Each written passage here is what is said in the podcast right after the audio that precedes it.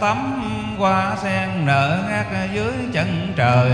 Xinh tốt tươi như hoa sen, Rạng ngời như bắt đầu. Xin quay về nương não, Bậc thầy của thánh thiên.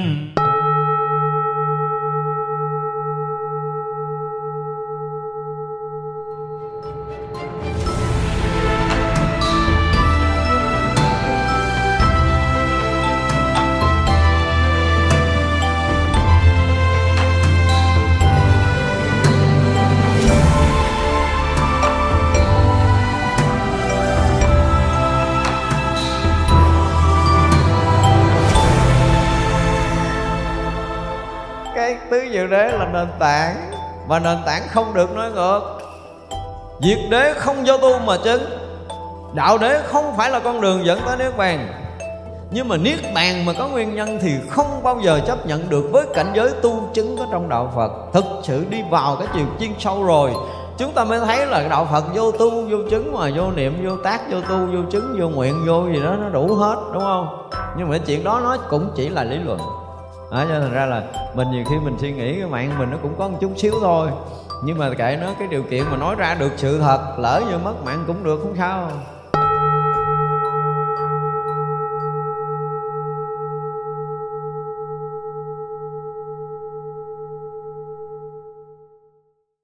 Nam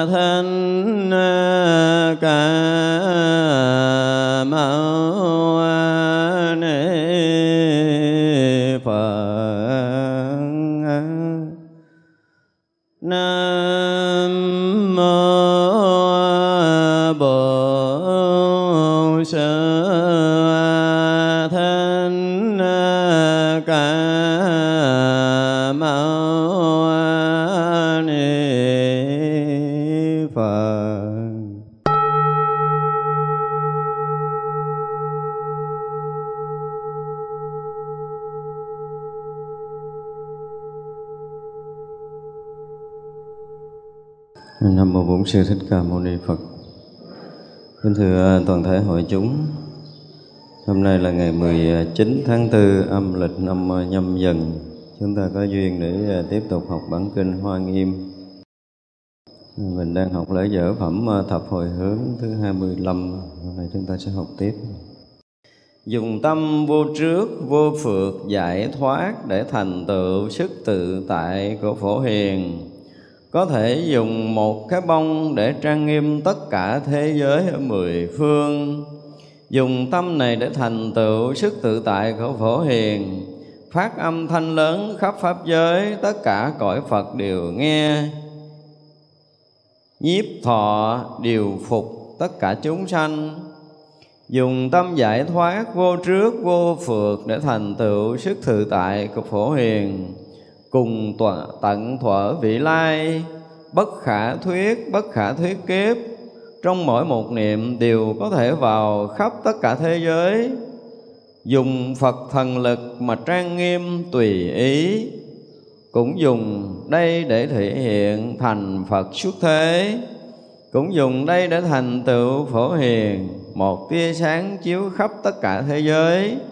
Cũng dùng tâm này để thành tựu hạnh phổ hiền, được vô lượng trí huệ, tất cả thần thông, diễn thuyết, các pháp dùng tâm giải thoát vô trước, vô phược để thành tựu hạnh phổ hiền. Vào vô lượng thần thông trí huệ, bất tư nghì của Phật suốt tất cả kiếp. Cũng dùng tâm này để thành tựu hạnh phổ hiền. Ở khắp pháp giới, chỗ chư Phật dùng thần lực Phật để tu tập tất cả hạnh Bồ Tát. Thân khẩu ý không hề mỏi mệt. Cũng dùng tâm này để thành tựu hạnh phổ hiền chẳng trái nghĩa, chẳng hoại pháp, biện tài vô tận, lời nói đều thanh tịnh, giáo hóa điều phục tất cả chúng sanh, làm cho họ đều được vô thượng bồ đề. Ở đây à, cũng nhắc lại cái à, cái tâm vô trước vô phượt vô trước vô phượt thì hôm trước mình nói nhiều rồi ha. Và cái sức tự tại phổ hiền thì hôm trước mình cũng đã nói rồi tức là bằng cái tâm hoàn toàn vô nhiễm mà thành tựu tất cả các hạnh lợi ích chúng sanh trong khắp pháp giới này. Thì cái hạnh đó nó không phải là thành tựu Phật đạo không mà gần như tất cả các lợi ích của tất cả chúng sanh muôn loài ở các à, cõi khắp trong mười phương pháp giới này đều là hạnh của phổ hiền cho nên sáng nay chúng ta mà thức dậy, rồi mình thấy mình khỏe, mình thấy mình tươi vui, mình an lạc, đó là hạnh phổ hiền. Rồi mất cho chưa có làm gì hết á. Rồi mình tỉnh táo, mình bước xuống giường để mình đi rửa mặt, đó cũng là hạnh của phổ hiền ra chúng ta nghe cái từ hạnh phổ hiền á, thì mình nghĩ ờ, là có một cái lực dụng, có một cái hạnh nguyện nào đó của một vị tát bồ tát nào ở đâu á Ừ, để trợ giúp cho tất cả chúng ta trong từng hành động từng cử chỉ rất là nhỏ để chúng ta thành tựu được tất cả cái điều mà mình muốn ở trong ờ, vô lượng kiếp sinh tử cho tới ngày chúng ta thành Phật chứ không phải trong một đời. Mà ngài phổ hiền thường trực trong mỗi mỗi cái động dụng của chúng ta. Thậm chí là một cái suy nghĩ ví dụ như bây giờ mình có một cái uh, cái sự suy nghĩ nhỏ nào đó nơi tâm của mình về cái việc là mình sẽ tu tập rồi, hoặc là mình sẽ làm một cái việc gì đó lợi ích cho ai, thì đó cũng là hạnh của phổ hiền. Cho nên từng cái suy nghĩ nhỏ mà lợi ích chúng sanh đó cũng là hạnh của phổ hiền, chứ không phải là là là là đợi phải nói ra, không phải là đợi phải hành động nữa. Thì vậy là cả ba nghiệp thân khẩu ý của tất cả chúng sanh đều hướng về cái điều thiện hướng về cái sự thành tựu cho cái việc giác ngộ giải thoát đều là hạnh của phổ hiền. Mà hạnh phổ hiền là hạnh gì? Nếu mình dùng cái từ đơn giản dễ hiểu gọi là hạnh thuần thiện, đúng không? Tại vì xuất phát từ cái vô, trước vô phượt mà có ra cái hạnh của phổ hiền. Có nghĩa là xuất phát từ một cái sự bất nhiễm mà có ra cái hạnh phổ hiền. Thì chúng ta ngầm ngầm ngầm ngầm hiểu hạnh phổ hiền là cái gì rồi, đúng không? Thì thường là chúng ta thấy hình của bồ tát phổ hiền khởi trên ờ, con voi sáu ngà. Voi sáu ngà là đại diện cho một con voi trắng mà thanh tịnh sạch sẽ có sáu ngà tức là sáu cái gì? Sáu căn của mình sáu căn của mình. Thì vị mà làm chủ cởi trên cái voi trắng có nghĩa là à, một con thú mà không có con thú nào to bằng không? cái gì rộng cái gì lớn có một sức chuyển tải cái chở che một cái sự vận chuyển rất là lớn. Những cái vật nặng nhất và chở được nhiều nhất và người ngồi trên đó điều khiển. Thì chúng ta tưởng tượng tưởng tượng tưởng tượng ra mà thấy cái gì? Đúng không? Thì đó ngầm chỉ một cái gì? Ngạnh hạnh phổ hiền có nghĩa là ngầm chỉ là dụng của tự tánh. Đó, nếu mà nói nói cho sát nghĩa nó là dụng của tự tánh mà dụng của tự tánh tự tánh thì vốn dĩ là thanh tịnh, cho nên từ nơi tự tánh xuất phát tất cả những cái điều lợi ích, để cho tất cả chúng sanh đều đạt được những sự mong cầu trong khắp pháp giới mười phương này đều dụng của tự tánh. Mốt, ngày đụng tới ngày phổ hiền, mình sẽ nói kiểu khác. Nhưng mà đây là thực sự là dụng của tự tánh. Nếu mà nói theo cái kiểu mà mà mà hiểu biết của ờ, những người mà thiền á, những người tu thiền, mà nhất là thiền tông, thì đây là dụng của tự tánh từ cái tự tánh thanh tịnh, tức là có sức tự chủ của tự tánh để sinh ra một cái sự thanh tịnh rộng lớn, có thể chuyên chở khắp tất cả những cái gì nặng nhất, nhiều nhất trong khắp tất cả các cõi là con voi lớn. Và con voi đó nó có sáu nghề tức là biến hiện thành cái tất cả các loài các cõi thành một cái loại lục căn thanh tịnh nữa biến thành lục căn thanh tịnh. Mà lục căn đã thanh tịnh rồi thì xuất phát từ lục căn thanh tịnh đó. Từ cái thấy cũng thanh tịnh, từ cái nghe thanh tịnh, ngửi cũng thanh tịnh, nếm cũng thanh tịnh, hành động cũng thanh tịnh, và gì nữa? Suy nghĩ cũng thanh tịnh. Do đó lợi ích khắp tất cả các loài, các cõi là cái ý này. Do đó chúng ta có thể ngầm hiểu những cái điều như vậy để mình thấy rằng đụng đâu cũng nói tới cái hạnh phổ hiền. Và khi cái dụng này nó nó được cái gì là được rộng khắp, nó được tự tại, nó gọi là mình từ thế gian gọi là được phổ cập rộng lớn. Không có một cái chỗ nào, không có cái dụng phổ hiền. Vì tất cả những cái động dụng của tất cả chúng sanh đều xuất phát từ tự tánh. Và từ tự tánh thanh tịnh khởi dụng. Và sở dĩ chúng sanh không nhận được cái dụng thanh tịnh của phổ hiền thì bắt đầu là nhận cái gì? Xuống cái động dụng của tâm thức biến thành cái lòng mê. Do đó phải hoàn thiện cái hạnh phổ hiền có nghĩa là chúng ta không có nhận cái dụng của tâm thức mê lầm để đi vào cái sự ô nhiễm, mà chúng ta phải nhận cái dụng của tự tánh để gì? Để là tỏ rõ để chúng ta vô trước, vô phượt. Mà đã vô trước, vô phượt thì thành tựu hạnh phổ hiền, mà thành tựu hạnh hạnh phổ hiền có nghĩa là một cái đời sống vô trước, vô phượt. Và lợi lạc khắp tất cả. Thì cái này là nó giống như trong hai mà một, trong một mà hai. Thì cái ý ở đây nó rất là thâm trầm. Cho nên là dùng ở trong vô trước vô phượt để sao? Để thành tựu sức tự tại của hạnh phổ hiền. Tức là một người bất nhiễm thì sẽ thể hiện lục căn bất nhiễm thể hiện một sức tự tại lợi ích chúng sanh mà không cái gì có thể ngăn trở được. Đó, thì đó tất cả đều muốn nói về cái nơi thanh tịnh tuyệt đối của mình thể hiện tất cả động dụng chứ không phải tự tánh là cái chết lặng là cái yên tịnh là cái rỗng lặng, là cái không có gì, không có năng lực, không có lợi ích, không có ừ, cái gì hết. Là cái cảnh không ngơ, cái cảnh không không, cái cảnh không niệm, rồi cái cảnh tuyệt đối rỗng rỗng, rồi rỗng bên mông gì đó, cái cảnh bất động gì đó. Không phải. Thì chúng ta thấy cái cách diễn tả kinh điển đại thừa rất là siêu tuyệt, để vượt thoát cái khằn của tất cả những người mê định, si định và lầm lẫn trong định, chứ không có được chánh định khi mà chánh định là diệu dụng hài sa, chứ không có phải mà tịch lặng là yên lặng, là là bất động, không có cái chuyện đó nữa. Thật ra là, rồi cái bước thứ hai nó là gì? Dùng một cái bông để trang nghiêm tất cả thế giới mười phương. Bây giờ mình tưởng tượng mình đem một cái bông cái bông nào mà đẹp nhất, vừa ý nhất và mình trang trí và tự động nó nó thành một cái gì đó trang nghiêm, rực rỡ, đẹp đẽ khắp mười phương pháp giới này. Thì mình, nếu mà nói theo cái kiểu đó thì tưởng tượng là một cái loại thần thông, một cái loại thần lực kinh khủng, đúng không? Nhưng mà hoa nở là biểu trưng cho cái gì? Một cái sự thành tựu của những cái gì tinh túy nhất của một cái loài cây, đúng không? Sen mọc từ bùn lên nở hoa. Thì nó hấp thụ tới, nó thể hiện cái sự tinh túy của cái loài hoa đó. Thì bất kỳ cái cây nào mà nở hoa, có nghĩa là nó biểu hiện cái sự tinh túy, cái sự đẹp đẽ, cái sự thành tựu của một cái loài đó. Tí vậy là sự thành tựu nở hoa của cái người ở trong đạo Phật là cái gì? Tức là thành tựu thiền định, thành tựu trí tuệ để nở hoa giác ngộ giải thoát. Và chính cái hoa giác ngộ giải thoát đó là nó trang nghiêm khắp pháp giới mười phương liền. Nếu không nở hoa đó thì không lấy gì để trang nghiêm. Nghe trong kinh pháp cú cũng có nói cái cái cái cái, cái, bài là cái gì? Trong tất cả các loài hoa không không có hoa nào mà ngược ngược gió mà bay. Chỉ có hoa giới đức ngược gió mà bay khắp muôn phương cái người ta giảng là người giữ giới thanh tịnh là người gì gì, gì đó. Chữ giới mà còn thêm chữ đức làm sao nữa mà thành tựu được cái đức gì mới được gọi là giới đức.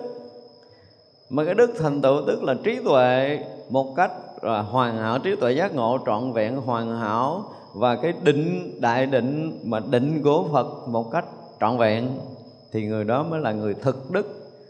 Tại vì là là thiên nhân chi đạo sư là tứ sanh chi từ phụ thì người đó mới là cái đức lớn đức lớn được trời người quy thuận. Còn cái đức mấy người giữ giới, mấy người lại rồi nói tôi nghe thử đi. Ở thế gian này nè, ở thế gian này nè, ở Việt Nam mình nè, có ông trời này xuống lại cái ông thầy giữ giới cho. Coi lại đây. Cho nên ta dùng cái từ là giới đức, cái giới nó có cái đức cái đức đó là cái trí tuệ giác ngộ và người đã có trí tuệ giác ngộ rồi là người đã hoàn thiện cái đời sống tâm linh của mình. À, không cần giữ giới người đó cũng thanh tịnh. Đúng không? Để thanh tịnh cái giới tướng và thanh tịnh được cái giới tâm. Mà thanh tịnh được giới tâm là vô trước vô phượt mới gọi là thanh tịnh được tâm giới gọi là tánh giới tánh giới là xuất nguồn từ cái chỗ thanh tịnh để nó ra được một cái đời sống thực sự thanh tịnh. Thì đó được gọi là giới tánh. Còn giới tướng là phải như thế này, phải như thế kia, phải như thế nọ. Mà giới tướng thì nói chuyện của của thế gian. Nói chuyện vượt thoát thì giới tướng không đủ sức. Phải nói một câu ngon lành vậy đó. Đừng có thì không dám nói thêm hết lòng, nhưng mình nói ngang đó là đủ hiểu với nhau cái gì rồi. Cho nên chúng ta thấy là có những cái từ chữ ở trong đạo Phật, rõ ràng là trong kinh pháp cú nói một cách rất rõ ràng là giới đức. Mới ngược gió bài muôn phương. Chứ không phải là giới không không có từ giới không. Nếu mà giới không mà ngược gió bay muôn phương là mình sẽ nói cách khác. Nhưng mà rõ ràng coi lại kinh pháp cú đi, nói rõ ràng là giới đức mà. Đức là đức tới đâu mới được gọi là đức đức đó là trời người đều quy thuận tam giới đều nể phục thì mới gọi là người có đức. Đó giống như Đức Phật xuất hiện đó là trong cái thế giới loài người, mà tại mảnh đất Ấn Độ cái thời đó là 16 vị vua ở hai miền Nam Bắc, nhưng mà 8 vị vua ở cái miền Bắc đều là đệ tử quy y Đức Phật. Đó, người có đức đó các vị quan dân, quỷ thần đều nể phục các ngoại đạo gặp Đức Phật đều làm đệ tử, thì đó mới là người có đức bây giờ mấy người giữ giới ở ở, ở thế giới này mà thu phục được uh, giáo chủ ngoại đạo rồi vậy? Bây giờ hỏi ngược lên đây đó. Để thể hiện cái đức của mình hơn người ta người ta quy thuận. Nếu mà cái đức mình không hơn người ta không quy thuận. Mà cái loài người mình không thể quy thuận được cái loài người thì mình không phải là người có đức lớn. Huống chi là tới loài trời loài trời đã hơn loài người một bậc. Mà thế mà loài trời mỗi đêm phải xuống lại đức phật để học đạo thì rõ ràng là đức phật vừa trí vừa đức đã vượt hơn loài trời mới là thiên nhân chi đạo sư. Thì mới nói chuyện là có đức. À, người có đức nó khác là nghe tới người có đức cái tự nhiên mình khép nép. Đứng trước người có đức tôi đố quý vị dám nhìn thẳng mặt nhìn tự nhiên nó rung. Đứng đến người có đức tự nhiên đầu gối mà nó mềm, nó sụm xuống à. Không có đơn giản ngồi nói chuyện người có đức là mình nói, tôi muốn cự lộn với ông đó, không có đâu, muốn cự vậy lắm, muốn chửi vậy lắm. Nhưng mà gặp mặt rồi tự nhiên cái nó khép nép e dè, mua phật. Dạ thưa. Cho nên gặp người có đức là nó như vậy đó. Quỷ thần kinh mà đức trọng quỷ thần kinh, quỷ thần đều phải quy phục để lễ lại bây giờ ngon có ông nào mà nói là cái quỷ dữ nhất, thần dữ nhất xuất hiện trong cái cõi này nó giật chết thằng hà sa số, thiên hạ đưa tay lên, nó cúi một lại đi thì mới nói là có đức chứ. Có không? Việc thử đi. Để cho thấy, đó mới nói là đức bàn tay đưa lên là quỷ thần một giày xuống hết. Không có được quyền ngốc lên nói câu nào, chứ đừng có nói chuyện giỡn đó quỷ thần thì đương nhiên là quỷ thần dữ thì cũng có những cái vị chư thiên rồi này nọ kia là thấy bàn tay đưa ra thử coi. Dẹp đường để cho đi, chứ đừng nói chuyện chơi. Thì đó mới là cái đức. Cho nên chúng ta phải hiểu cái từ cái đức ở trong đạo Phật nó kinh lắm. Không có đơn giản đâu. Thì chính kinh pháp cú mới nói là người có giới đức. Đương nhiên có đức là có giới, nhưng mà có giới chưa chắc có đức. Tôi phải nói ngược. Nói rõ ràng, anh có giới, anh có đức không? Nói tôi nghe đi. Đức anh quy phục được ai, anh mới dùng từ là có đức. Nhưng mà tôi có đức tức là tôi đã đạt tới cái cảnh vô trước vô phượt đúng không? Tôi đã sống một đời sống thanh tịnh tôi không cần giới nhưng mà tôi đã vượt thoát rồi. Vượt thoát rồi đâu có cần dính nhắn mắt trần trục nào đâu mà giữ giới làm cái gì. Đó, khi người ta đã vượt thoát rồi thì cái chuyện thế gian này chuyện tam giới này không có chỗ để người ta nhiễm. Giới để ngăn chặn sự nhiễm trước sự ô trượt của con người. Đang bị sai lầm phải nói thêm câu nữa. giới chỉ có một đó thôi, để ngăn chặn cái sự sai lầm để nhiễm trước của loài người thôi. Thế giới là cái gì? Mình phải xác định rõ, nó sau 12 năm thành đạo, đã hơn 1.250 vị chứng thánh quả A-la-hán rồi. Năm thứ 13 Đức Phật nhìn thấy sau này mấy cái tụi lum côm nó theo ta nó xuất gia nó chắc chắn là nó sai lầm chứ cái thời Đức Phật thì không có sợ. Chứ tăng đi bên cạnh sạc Phật mà sợ gì? Đức Phật thừa thần thông để có thể ngăn chặn tất cả sai lầm của tăng chúng. Mình nhân xin lỗi quý vị à. Tăng chúng mình khởi một niệm rất nhỏ. Đức Phật không biết tam giới này khởi niệm nào. Đức Phật còn biết huống chi là tăng chúng của Đức Phật. Thế như vậy là Đức Phật nó nó tụi này nó chứng a la hán hết rồi, nó đâu có nào phạm sai lầm. Thôi bây giờ đức phật hiện ra một, hai em. Đúng không? Có một ông nào đó xuất gia cái ban đêm về ngủ với vợ. Người ta đồn đãi tao lao rầm men lên. Chế cho mày giới dâm dục. Vậy đó. Cái, cái hiện cái ông thứ hai lên nó ở ờ, ờ, trong tăng chúng rình rình ăn cắp của người ta. Bị người ta la ó dùng chửi với mất uy tín. Chế giới trộm cắp. Nó cứ vậy đó. Thì cái đó là cái chuyện mà đức phật hiện cái nhóm lục hòa quậy này nè. nó bắt đầu nó quậy.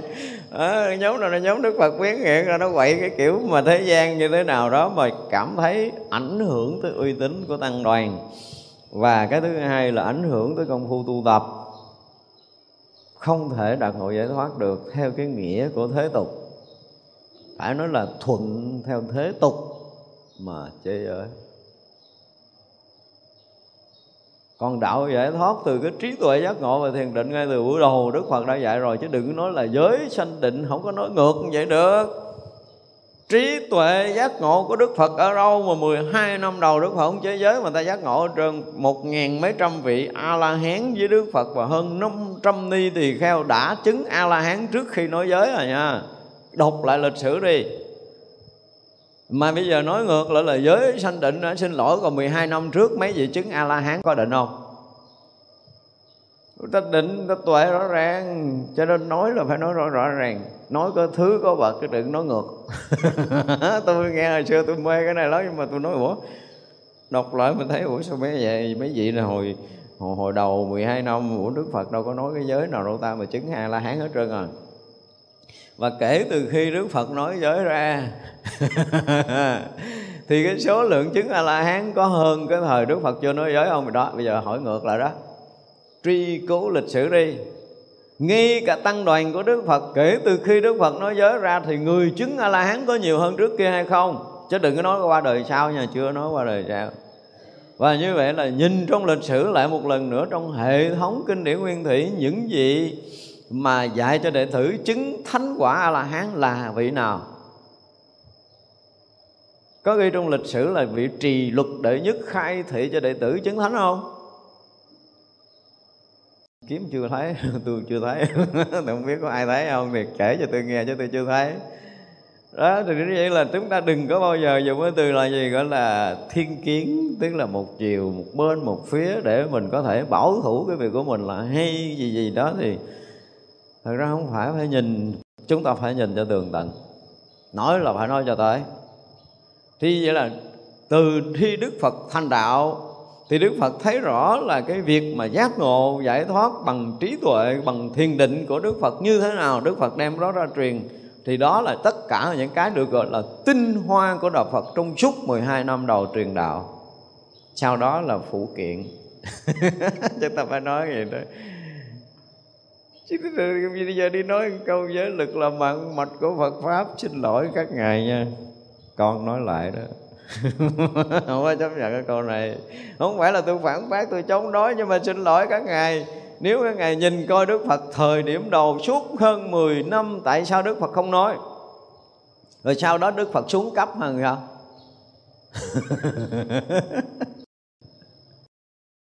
Rõ ràng, không phải đâu. Xin lỗi, phải nhìn lại cho nên là, là ở đây mình muốn nói cái gì? Các vị bồ tát cũng căn cứ ở trên sự bất nhiễm để hoàn thiện cái hạnh phổ hiền tức là từ cái chỗ thanh tịnh từ cái chỗ giải thoát từ cái chỗ trí tuệ để có một cái đời sống diệu dụng giải thoát hà sa chứ không có căn cứ vào những cái chuyện khác. Ý là mình muốn nói cái chuyện này. Đây cái câu cái câu này muốn khẳng định cái điều đó. Mình muốn nói vòng vòng để muốn trở lại đây là bằng cái tâm vô trước, bằng cái tâm vô phượt để hoàn thiện cái hạnh phổ hiền. Và khi hoàn thiện hạnh phổ hiền rồi thì như một đóa hoa rạng rỡ khắp muôn phương. Chứ nó không có cái khác mà nó nở hoa khắp muôn phương đâu. Xin lỗi á, không có kiếm ra cái khác ở trong đạo phật đâu. Có chăng nó chỉ là một cái gì đó bề ngoài. Chứ thực chất là phải tới cái cội này. Nếu mà không về cái cội nguồn giác ngộ giải thoát không trở lại cái chỗ mà tuyệt đối thanh tịnh. Không có bằng cái dụng từ cái thanh tịnh hiện ra thì lấy ở đâu để nở hoa khắp muôn phương? Không có. Chỉ có cái đó thôi. Không có trở về đó thì đừng nói chuyện khác.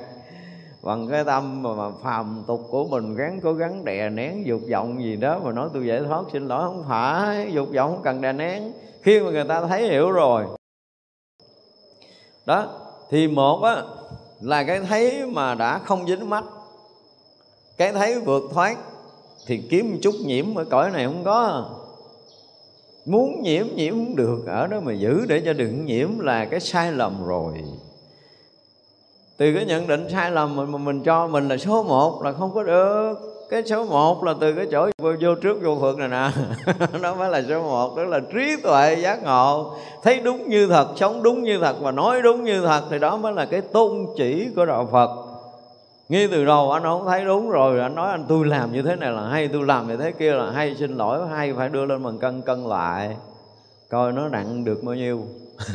Nó đủ sức nó tải ai thì mới nói cái, cái chuyện cao thâm chứ còn nói cái chuyện mà à, tôi phải làm như thế này và tôi làm cái này cả đời tôi là tôi giữ được cái là tôi giữ được cái thân tôi thanh tịnh thân thanh tịnh chứ chưa chắc tâm thanh tịnh. Thì bây giờ thứ hai nữa dùng cái tâm này dùng cái tâm này tức là dùng cái tâm mà vượt thoát dùng cái tâm giải thoát dùng cái tâm vô trước vô vượt để thành tựu cái hạnh và cái sức tự tại của phổ hiền nếu không có ở nơi cái tâm thanh tịnh kia là không có cái sức nào được gọi là tự tại hết đó nha. Mình phải nói như vậy. Không có cái lực nào tự tại ngoài cái lực tự tại của tâm. Và cái lực tự tại của tâm thì là thành tựu cái lực tự tại của phổ hiền. Và tự tại của tâm xuất phát từ cái trí tuệ của tự tánh tuyệt đối thanh tịnh. Tự tánh tuyệt đối vượt thoát, không có vượt, không có trước. Đó cái tâm tự tại đó thì mới thành tựu được và từ đó nó sẽ là, nếu mà phát ra một âm thanh thì rõ ràng là khắp pháp giới, ở mười phương các cõi đều nghe. Thì cái này mình cũng nói nhiều rồi. Và nó còn nhiếp phục và nó còn nhiếp thọ và điều phục tất cả chúng sanh nữa. Ai nghe được cái dụng của tâm thì người đó được nhiếp phục. Ừ, đó mới là hay. Như mình đây mình có nghe không? Cho nên mình chưa được nhiếp thọ và chưa được điều phục. Đúng không? Ngày nào mình nghe được cái cái cái cái âm thanh phát ra từ cái diệu dụng của tự tâm, từ cái hạnh của ngài phổ hiền, nghe một cách rõ ràng và thấu suốt được cái âm thanh đó, thì mình là người được nhiếp thọ và được điều phục. Thì nghe tới đó là phải, chắc chắn là phải thanh tịnh mới nghe được không thanh tịnh, như tự tánh, không có nghe được. Thanh tịnh mà kiểu mà đè đè, nén nén, kìm kìm mà không cho nó khởi á, thì nó chưa phải thanh tịnh đó mới là đè nén thôi. Rồi bây giờ mình làm cho vong bặt tất cả những cái ờ, cái vọng động ở nơi tâm mình nữa thì nó chỉ là cái chỗ không có tâm, không có tâm động chứ không, cũng chưa có gì. Tức là chúng sanh không mình xác hiện ra chứ chưa có phải là cái chỗ thanh tịnh tuyệt đối của tự tánh thì nó cũng chưa nghe được tới đó vẫn chưa nghe được. Cho nên muốn nghe được cái cái cái cái âm thanh của ngài phổ hiền thì không phải là đơn giản mà ngài nói từ quá khứ vô lượng kiếp cho tới bây giờ. Những cái âm vang đó nó đang vang khắp pháp giới mười phương chưa hề có một cái khoảnh khắc nào đoạn dứt. Ừ, đó chúng ta phải nói tới cái chuyện đó. Mà bây giờ mình cũng mở cái lỗ tai nào để mình nghe. Đó mới là cái chuyện của mình đúng không? Chứ phật thì cũng đã nói rồi, bồ tát cũng đã nói rồi là ngài phổ hiền cũng đã nói rồi, nhưng mà mình thì mình muốn nghe mà nghe chưa được. Phải nói là cũng muốn nghe lắm nhưng mà nghe chưa được. Thành ra là chúng ta chưa được nhiếp thọ, chúng ta chưa được điều phục. Thì vậy là nhìn lại tâm của mình mà mình không có làm chủ được. Nó muốn khởi kiểu gì? Nó muốn khởi, nó khởi à? Nếu chúng ta muốn dừng, chúng ta dừng không được chuyện nhỏ xíu mà làm không được. Nó nhỏ đến cái độ mà mình nhiều khi là lơ mơ mình thấy còn không nổi. Nhỏ xíu vậy đó. Mà mình không có khả năng điều phục nó. Và nếu như mình mà không có khả năng điều phục tâm của mình, thì sao? Mình sức mạnh gì? Mình ờ, có nhiều lực sĩ xô ngã một cái núi hay gì đó, hỏi mà sức mạnh bên ngoài thì thấy được rồi đó nhưng mà sức mạnh tự tâm là cái gì? Làm chủ được tâm mình. Cho nên trong kinh Đức Phật nói là người mà thắng muôn vạn quân mà không bằng thắng chính mình, thắng chính mình mới là chiến công oanh liệt nhất. Mà thắng chính mình là phải làm chủ được tâm. Thì bây giờ muốn cho nó khởi gì thì nó khởi cái đó, còn không muốn là nó không được quyền nhúc nhích này nha thì người đó mới làm chủ, đúng không? Ở đây có mấy người oai oai lắm, có ai làm chủ được chưa? Đưa tay lên coi thử coi. Nó không phải đơn giản đâu, nói vậy nó nó có chút xíu nhưng mà làm chủ nó khó lắm à. Nó chợt khởi, nó chợt mất, nó không có ra cái gì. Rồi nó là giọng, nó là ảo gì tùm lum, mình cũng nói ngon lắm, đúng không? Nhưng mà nó là ảo, nó là giọng, nhưng mà có làm chủ nó được không? Không được. Không có ai có khả năng đó. Cho nên ở đây được gọi là nếu mà nghe được cái âm vang của ngài phổ hiền mà nó vang khắp ở mười phương để mà được nhiếp thọ và được điều phục, tức là chúng ta thu nhiếp được và chúng ta điều phục được, thì đó mới là cái người mà nghe được, thấy được, biết được, nhận được cái hạnh của ngài phổ hiền xuất phát từ cái tâm vô trước vô phượt kia. Thì như là muốn mà nhận được tâm, muốn thể hiện được cái lực tự tại của ngài phổ hiền thì phải trở lại đâu? Đó là cái cội gốc là vô trước, vô phượt chúng ta không trở lại đó thì không ai có khả năng. Đó, bây giờ mới nói tới cái chỗ đó mới là mít lòng nè. Thì bây giờ mình làm cái kiểu phàm phu của mình. Mình hiểu cái kiểu là cái tâm là giọng rồi quán nó là không, quán nó là như quyển, rồi trừ, rồi khử, rồi đè, rồi ép nó đủ thứ điệu đủ đủ thứ cái kiểu công phu. Đó, không? Đủ thứ kiểu hết đó nhưng mà rồi sao? Rồi mình cũng thành tựu được cái công phu của mình bằng cái kiểu gì đó thì mình không biết ngồi sẹt sẹt sẹt sẹt hào quang hay gì đó. Nhưng mà nó vẫn chưa có xuất phát từ cái cội gốc vô trước vô phượt thì à, phải trở lại lên để làm vài ngàn tỷ kiếp nữa. Chứ làm được cái gì? Thật ra nhiều khi mình cũng thấy ờ, ngồi cũng hầm hố lắm. cũng nghiêm túc lắm rồi, cũng gán đè nén cho được một ngày, hai ngày. Rồi buông ra được gì đâu. Có người cũng gán ngồi mấy chục tiếng đồng hồ buông ra ngu trất. Ở đây này nha, tôi muốn nói chúng mình. Bây giờ nó càng lúc nó càng ngu thêm, tôi thấy không có sáng suốt gì hết á. Chứ người ta mà trong chúng đệ tử mà có một người mà ngồi hai mươi mấy tiếng đồng hồ là la làng ra rác nước hết trơn rồi, đúng không? Nhưng mà tôi nhìn thấy cái kiểu thiền này, tôi không dám hé môi luôn. Mặc dù tôi chứng kiến là họ nó ngồi trước mặt tôi em 18 tiếng đồng hồ.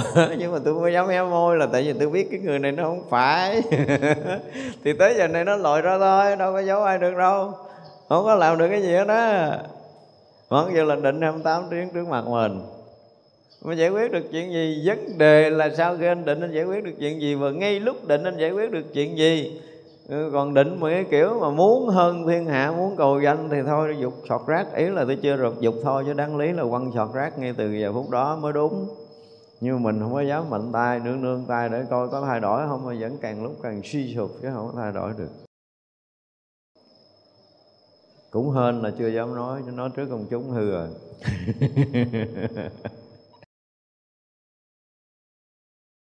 ở đây cũng dùng cái tâm giải thoát vô trước vô phượt để thành tựu sức tự tại của bổ hiền. Cùng tận thổi vị lai bất khả thuyết, bất khả thiết kiếp trong mỗi mỗi niệm đều có thể vào khắp tất cả thế giới. Và gì nữa? Và dùng luôn cả cái thần lực của Phật và trang nghiêm tùy ý mình. Ngoài cái chuyện đó hoa ra, thì cái đó là một trong những cái thành tựu rồi, đúng không? Thì bây giờ là cái gốc. Nói tới nó lui ở cái đoạn, cái phẩm này chúng ta phải nên nhớ kỹ. Cái đoạn này chúng ta nên nhớ kỹ là cái gốc vẫn là cái cảnh giới thanh tịnh của tự tâm. Là cái chỗ vô trước, vô phật thực sự. Và từ đó bắt đầu khởi cái diệu dụng. Muốn cái gì có cái đó. Nói cái sức tự tại nó cùng tận thở vị lai của không bao giờ tiền là là là là dừng, đúng không? Đó là cái thứ nhất. Cái thứ hai còn dùng được tới cái thần lực của đức phật nữa và cái thần lực của Đức Phật tức là cái thần lực của trí tuệ giác ngộ giải thoát cùng tận của mình. Cho nên không có cái việc gì không thành. Ý đây muốn nói gì? Muốn muốn thành tựu cái việc của mình là phải sao? Phải thành phật. Đức phật là người viên mãn cái công hạnh, đúng không? Viên mãn phước đức, viên mãn trí tuệ. À. Viên mãn công hạnh nha tức là cái việc mà độ sanh trong vô lượng, vô số kiếp, cái nguyện mà lợi ích chúng sanh trong vô lượng, vô số kiếp, cái việc làm lợi ích chúng sanh trong vô lượng, vô số kiếp đều được viên mãn cả rồi, thì mới thành tựu được cái viên mãn trí huệ. Nên nhớ như vậy, tức là từ lúc giác ngộ thì đương nhiên là trí huệ đã có rồi. Nhưng mà họ vô trước, vô phượng này nè, mà thể hiện cái lực tự tại đó, tức là thể hiện cái dụng thanh tịnh của tự tánh, đúng không? Mà nó trải qua vô lượng, vô số kiếp đó rồi thì mới thành tựu được cái thần lực của đức phật.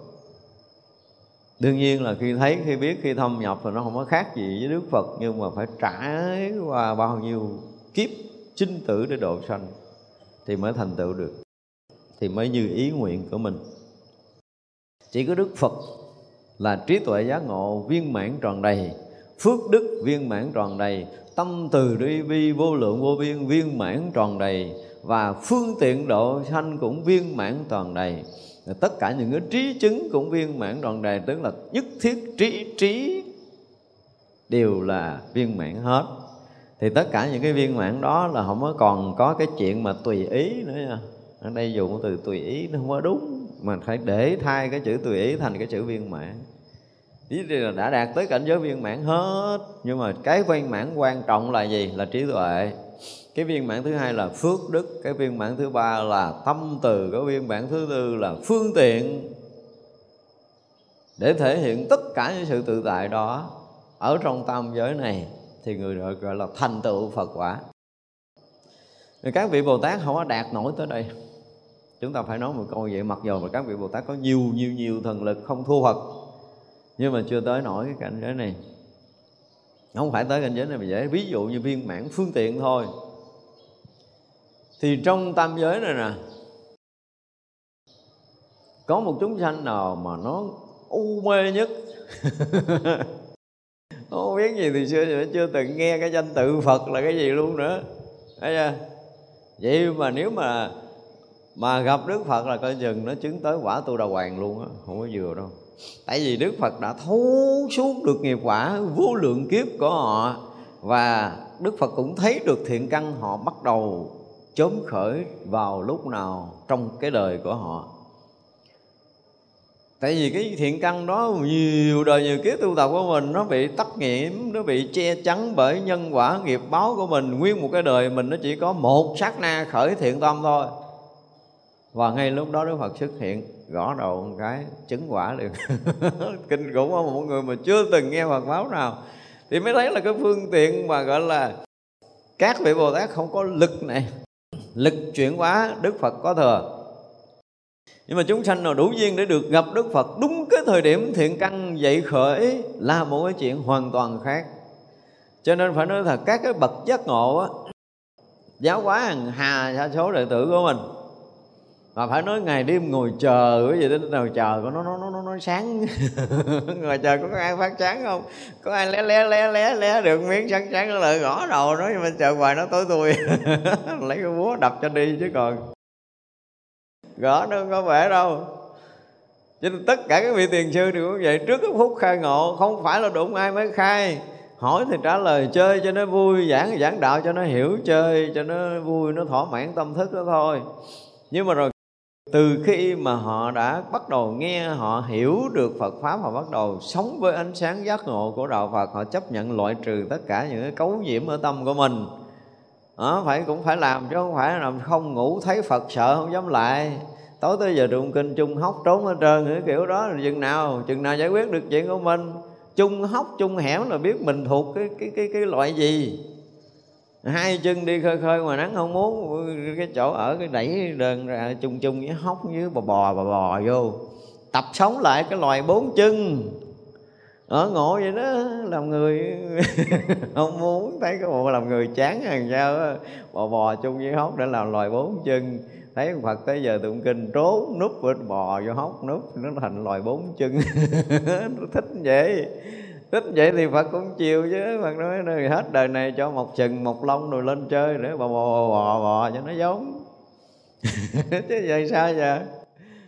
Cái sức tự tại của Phổ Hiền thì chúng ta cũng phải là làm sao mà sau khi mà chúng ta học được Phật pháp rồi á, thì chúng ta thấy rõ ràng là Đức Phật đã mở hết tất cả những cánh cửa giác ngộ giải thoát cho mình, chứ không phải là một con đường. Tới tôi là không nói chuyện một con đường là đạo, mà đạo là chân lý chân lý là nó hiển lộ toàn bộ, hiển lộ cùng khắp, hiển lộ viên mãn trong khắp pháp giới mười phương này, chứ không phải đạo là con đường đường nhỏ xíu của chúng sanh đi, đường cho mở một len tám ờ, lần xe đi nữa cũng là con đường của cái cái cõi này. Không phải đâu, đạo không có nghĩa là con đường. Đạo là chân lý, là trí tuệ giác ngộ giải thoát cùng khắp. Nơi nơi chốn chốn cõi cõi loài loài đều có đạo chứ không phải đạo là con đường để đi, không phải. Đừng có định nghĩa kiểu đó rồi làm cho người ta cứ dẹt dẹt làm sao thấy có con đường sáng sáng là cứ đi. Đi tới đâu thì không biết, nhưng mà đi theo con đường mòn không có được đâu. Đi theo con đường mòn không có giác ngộ, được không? Cho nên cái định nghĩa đạo là con đường là một cái sự bế tắc về trí tuệ, giác ngộ của đạo Phật. Tôi phải dùng cái từ như vậy, xin lỗi, không biết ai định nghĩa thì tôi không biết nha. và tôi khẳng định lại một câu nữa là nếu mà định nghĩa đạo Phật là con đường, thì đó là thể hiện sự bế tắc tâm linh của người đó. Đạo là chân lý, mình tự nhiên tự chân lý mênh mông trùm khắp pháp giới, cái ông biến thành con đường đi à. Biến thành đường mòn. Mà hình như nhỏ tôi có học nhiều đó, tôi có trả bài nữa.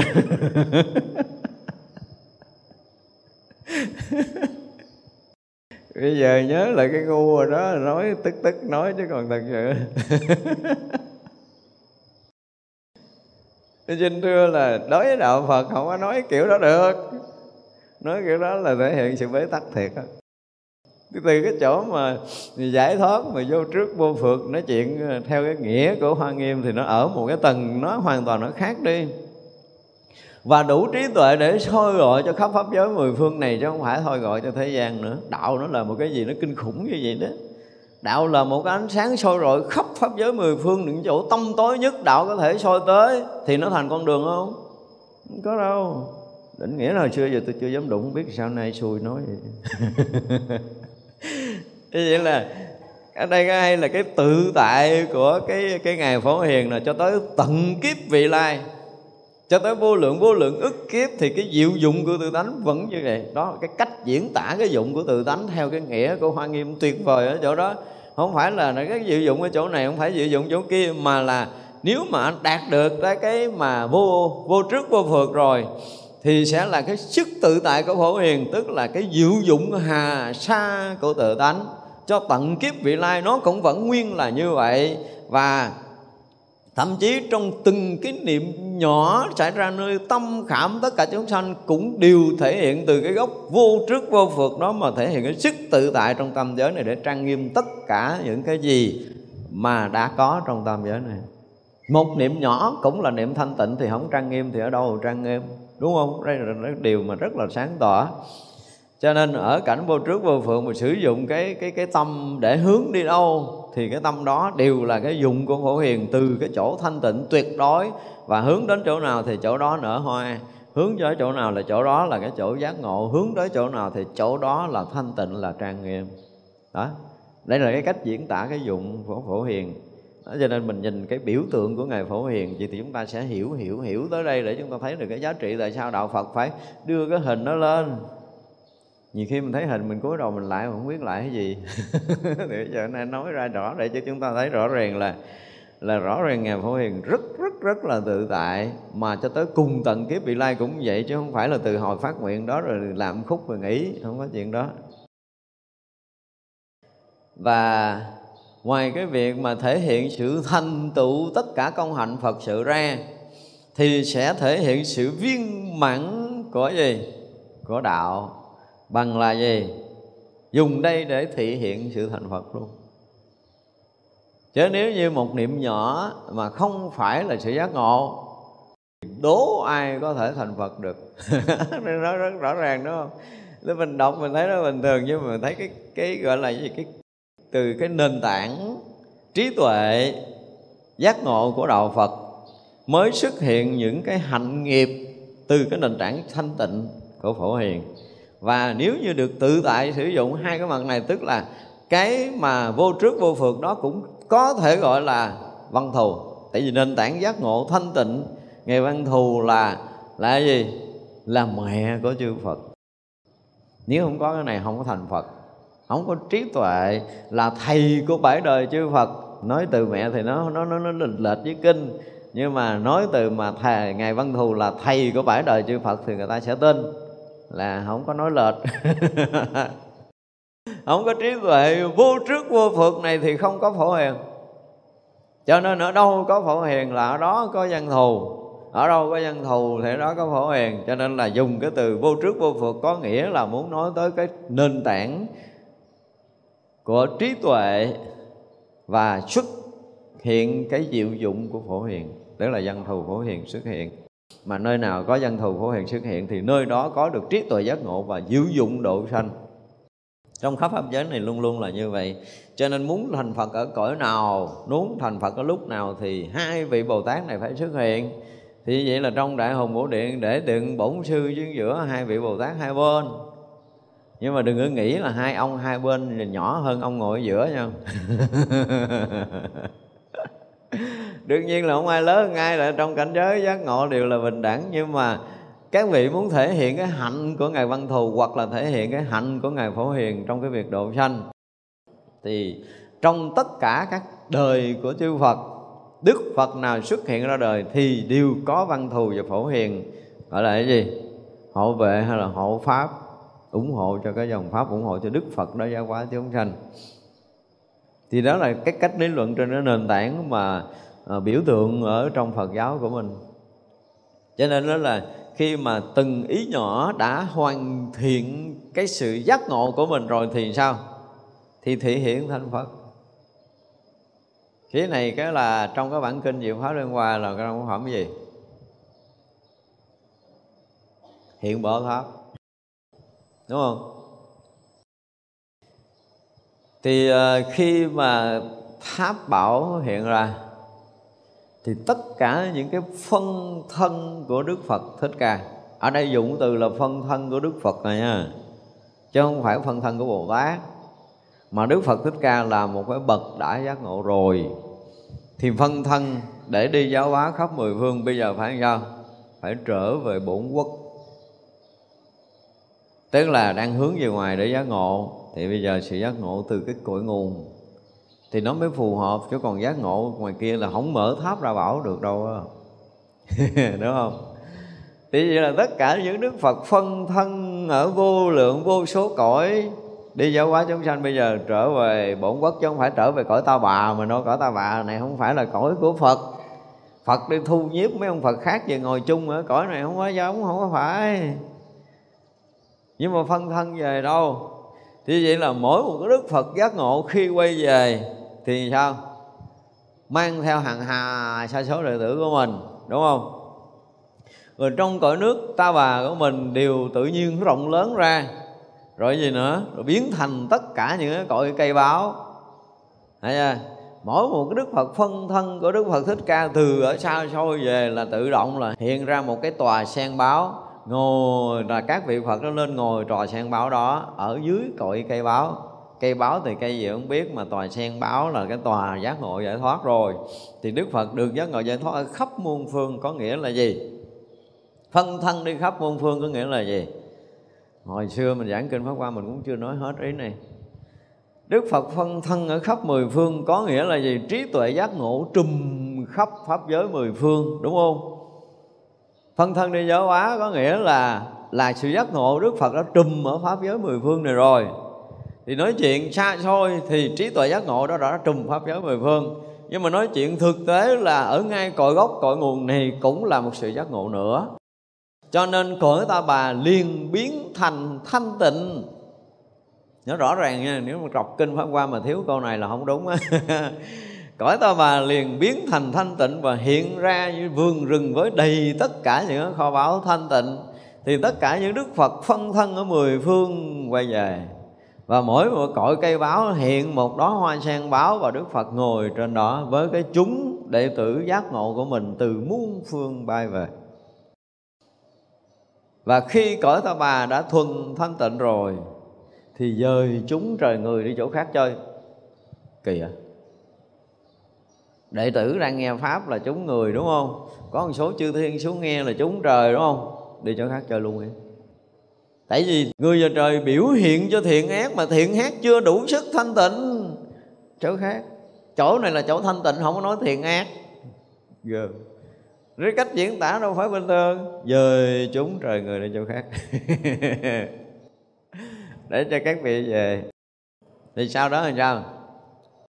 Sau khi mà Tất cả các đức Phật phân thân đã tụ hội về, Thì cõi ta bà này dạ. Nó thông với tất cả các cõi giới mười phương, Tức là cõi giới mười phương sao Thì cõi thế giới ta bà như vậy. Hiểu chưa? Tức là thông với tất cả các cõi thay vì có cõi dục giới, có cõi sắc giới, có cõi vô sắc giới, đúng không? Nhưng không còn dục, không còn sắc, không còn vô nữa, mà nó chỉ là một cõi thanh tịnh tuyệt đối. Tại vì thiện ác không có còn. Thấy chưa? Dục thiện ác quan bên, không xài luôn trong cái cảnh giới này. Kinh khủng không? Và cõi nước ta bà biến thành thanh tịnh là dung thông tất cả cõi nước ở khắp pháp giới mười phương đều thanh tịnh. Đó. Và khi mà thanh tịnh rồi thì sao nữa? Thì chúng hội chúng hội lúc đó còn là ai tôi cũng không biết là chúng trời người dời đi hết rồi, giờ còn chúng hội là ai? Chúng hội mình ngồi mình đang ngồi thì đức phật dùng cái thần lực của mình đưa chúng hội bay lên không trung. Không ngồi dưới đất nữa lơ lửng lơ lửng lơ lửng lơ lửng, lửng. điều đó để nói gì? Tức là không còn vướng bận tức là chúng hội này là một cái chúng hội không vướng bận trần tục không vướng bận hai bên không còn chỗ trụ không còn chỗ chứng nữa. Không còn chỗ tu không còn chỗ chứng không còn chỗ đất cho nên thể hiện cả chúng hội không còn chỗ để trụ bám nữa và khi mà tất cả mọi thứ đều vượt thoát không còn chỗ bám không còn chỗ trụ không còn chỗ chấp nữa rồi là cái chúng hội này là một cái chúng hội của pháp giới. Tại vì cõi nước này thanh tịnh thông với pháp giới mười phương không có hề có sai biệt nhau đối với mười phương pháp giới này. Có nghĩa là khắp pháp giới mười phương thuần thanh tịnh thuần giác ngộ. À, mình muốn nói nguyên câu vậy là đúng nhất á.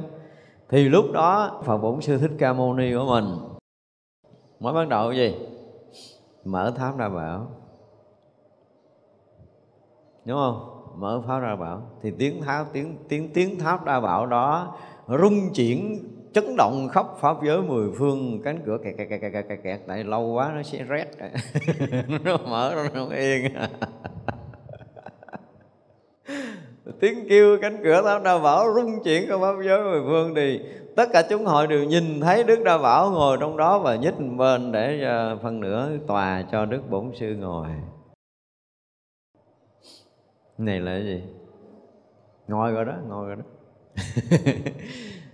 Thì lúc đó là tiếng vang của Đức Phật đã bảo mười phương lên tiếng là, này, ở gì đó thật là hoan hỷ thay là Đức Bổn Sư Thích Ca Mâu Ni, ông đã làm được cái việc mà, và khó làm và cái việc của chư Phật mười phương đã làm để để giác ngộ giải thoát cho loài người. Đó. Chuyện đây nó giống giống giống giống giống ý của mình này một cái ý nhỏ cũng có, cũng phải sao? Cũng là ý giác ngộ. Tức là dụng nhỏ, cái dụng của tuệ giác, chứ không phải là cái dụng bình thường. Cho nên cái phương tiện của bậc giác ngộ đều là phương tiện của tuệ giác đến đây mình cũng muốn nói tới một những cái chỗ dính dính dính dính dính dính tới cái đây là dính thêm một cái nữa là gì? Có một cái bản kinh di đà, đúng không? Bản kinh di đà cũng nói tới cái chuyện này nữa rồi bản kinh Di Đà thì nói là nếu như này thiện nam tử này thiện nữ nhân, không thể có phước đức nhân dân nhỏ mà sanh về cõi đó. Nếu một cái thiện nam tử, một thiện nữ nhân nào một ngày, hai ngày, ba ngày, bốn ngày, năm ngày, sáu ngày mà trì niệm cái danh hiệu của ta, đúng không? Thì sẽ là cái gì? Thứ nhất là một ngày hai ngày ba ngày bốn ngày năm ngày sáu ngày bảy ngày mà nhất tâm bất loạn thì ngay khi lâm chung đó Đức Phật A Di Đà cùng chư thánh chúng hiện tại kỳ tiền. Thánh chúng là ai? Đức Di Đà là ai? Đức Di Đà là vô lượng thọ, vô lượng quan, không vô lượng ánh sáng là vô lượng quen, vô lượng thọ là tuổi thọ, vô lượng không thể tính lường, là cái chỗ bất sanh bất diệt, là ánh sáng trùm khắp pháp giới này. Và thánh chúng là gì? Thánh chúng ở đây cũng giống như ngày phổ hiền. Thánh chúng là cái dụng của trí tuệ giác ngộ, được gọi là thánh chúng hiện tại kỳ tiền. Chỉ có hiện tại thôi, không có nói chuyện quá khứ vị lai nữa, tại vì không thể còn quá khứ vị lai ở đây. Sau khi bảy ngày, bảy niêm mà nhất tâm bất loạn thì là chết hết luôn cả cái thân ngũ quẩn rồi thì cái tuệ giác là cái gì đó nó lộ lộ hiện ra và tất cả những cái xuất hiện từ cái tuệ giác giác ngộ đều là đều là thánh chúng. Và thánh chúng đó là dụng của trí, là hạnh của phổ hiền. Thấy hai bản kinh nó cũng dính dính vô dính vô đây một chút, mình muốn nhắc thôi. Để thấy rằng là rất là nhiều kinh điển đại thừa có những cái chỗ nói gì? Diễn tả một phần nào đó của bản kinh quan nghiêm. Phần thôi chứ nói hết không có, nói hết chỉ có là quan nghiêm mới nói hết thôi. Một bộ kinh đại thừa có thể nói một phần nào đó. Thì trở lại như hồi đầu mình nói là bản kinh quan nghiêm là gì? Là mẹ đẻ của tất cả các hệ thống kinh điển đại thừa của phật giáo. Chúng ta phải nói một câu ngon lành như vậy. Với tất cả những cái lý luận mà từ trước giờ chúng ta học, nếu rà lại tất cả bản kinh đại thừa thì mỗi một bản kinh họ lấy một một phần nào đó một phần nào đó để diễn tả. Cho nên là ở đây trở lại ở đây là xuất nguồn từ cái nơi cái gốc thanh tịnh thể hiện cái diệu dụng thanh tịnh. Thì diệu dụng thanh tịnh tuyệt đối cho tới khi giác ngộ tuyệt đối viên mãn cái đạo quả của mình để thành Phật. Thành ra là à, là muốn dùng ở đây để thành Phật thì liền thành Phật lực tự tại như thế. Đó mới được gọi là tự tại, nhưng tự tại gì thì không biết, mà tự tại thành Phật mới gọi là tự tại tuyệt đối. Cho nên một vị Bồ Tát dùng cái từ là, dùng cái sức tự tại phổ hiền là tới đây nè tại vì khi ngài phổ hiền tự tại là muốn thành phật thì trong vòng một sát na liền hiện phật tướng trang nghiêm, thanh tịnh. Thì mới được gọi là tự tại, chứ còn không dính tới cái ba cõi này là chuyện nhỏ lắm, không có gì để bàn, đúng không? Huống chi là dính tới ba cái chuyện lung côm ở trong cái cõi này. Chuyện cõi này không có gì để bàn đâu. Vàng, bạc, kim, cương, sa cừ, mã não san hô hổ phát rồi chức, trước, quan, vua gì đó, tổng thống gì đó, không có dính, không có gì, không có là cái gì đối với cặp mắt của một người giác ngộ. Và thực sự cái cảnh giới giác ngộ của những cái bậc đã giác ngộ rồi thì hết tất cả những cái quyền quý cao sang, những cái quyền lực, những cái tự do, những cái ăn hưởng, những cái khoái lạc ở trong cõi này, đổi sát na với họ họ còn không đổi nữa. Vậy mà bây giờ mình còn cần cầu. Đúng không? Giờ mà có một viên kim cương rồi ché ché ở đây là mình súng nhau, mình giật liền.